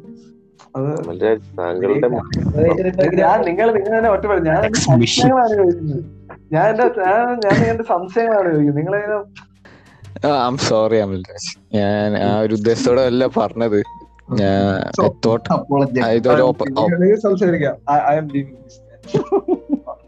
അങ്ങനെ അങ്ങനെ പോയല്ലോ. അമൽ അമൽ അങ്ങ് ക്ലിയർ ആക്കി പോയി. എനിക്ക് എനിക്ക് അവസരം തരണ്ടേ. അമൽരാജ് പിണങ്ങി. പിണങ്ങി അമൽരാജ്? അമൽ അമൽരാജ് ഇത്തിരി ട്രിഗേർഡ് അയ്യോ ശരിക്കും പോയവൻ അമൽരാജ് ഇവിടെ കിടന്ന് തേരാപ്പാര കിടന്ന് ഉലാത്തുകയാണ്. പോടാ. എനിക്ക് തോന്നുന്നു വേണ്ടി അടുക്കളയിലോട്ടൊക്കെ പുള്ളിക്കാരൻ പോയി മാറി ആലോചിക്കുന്നുണ്ടെന്ന് തോന്നുന്നു. അമൽരാജിനൊക്കെ ട്രിഗർ ചെയ്യണമെങ്കിൽ ഇച്ചിരി പാട് പറഞ്ഞാലോ ഓ man it's it's an achievement Amalraj. Seriously Amalraj. Amalraj വരാൻ കൂട്ടാക്കുന്നില്ല. ഓക്കെ എന്നാ. അമൽരാജിന്റെ തൊണ്ട വരണ്ട് അമൽരാജ് വെള്ളമൊക്കെ കുടിക്കുക. നമുക്ക് എന്നാൽ ഈ എപ്പിസോഡ് വൈൻഡ് അപ്പ് ചെയ്യാം. വളരെ നാടകീയത നിറഞ്ഞ ഒരു എപ്പിസോഡായിരുന്നു അത് കൊറേ നല്ലൊരു ചർച്ചയായിരുന്നു. നല്ല ചർച്ചയായിരുന്നു. ഈ അമൽ അമൽരാജനെ നമ്മൾ തിരിച്ചു കൊണ്ടുവരുന്നതായിരിക്കും. അശ്വിൻ ഒരു അരമണിക്കൂർ മുമ്പ് തന്നെ പോയായിരുന്നു. ലിബിയ ഉണ്ട് ഞാനും ഉണ്ട് പേഴ്സൺ അഭിപ്രായം പറയാതിരിക്കുന്നതും ബീരിക്കൾക്ക് പറയുന്ന കാര്യങ്ങളാണ്. അതെ. ഇറങ്ങി പോകുന്നതും വീരുക്കൾക്കും പറയാൻ പറ്റിയ പരി ഞാൻ വാക്കൗട്ട് ഞാൻ വാക്കൗട്ട് ചെയ്തതാണ്. എന്റെ പ്രതിഷേധം അറിയിച്ചുകൊണ്ട് ഞാൻ വാക്കൗട്ട് ചെയ്തതാണ്. വോക്കൗട്ട് അയാളുടെ പിന്നെ അശരീതിയാണ് ഇപ്പൊ കൈക്കൊണ്ട് കേട്ടുകൊണ്ടിരിക്കുന്നത്. അത് ഞാൻ ദൂരെ നിന്ന്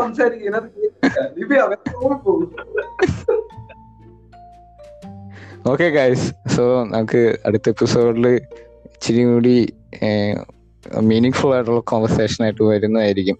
thank you libya for staying up and being brave being brave and staying in the field for the fight. Okay. Thank you.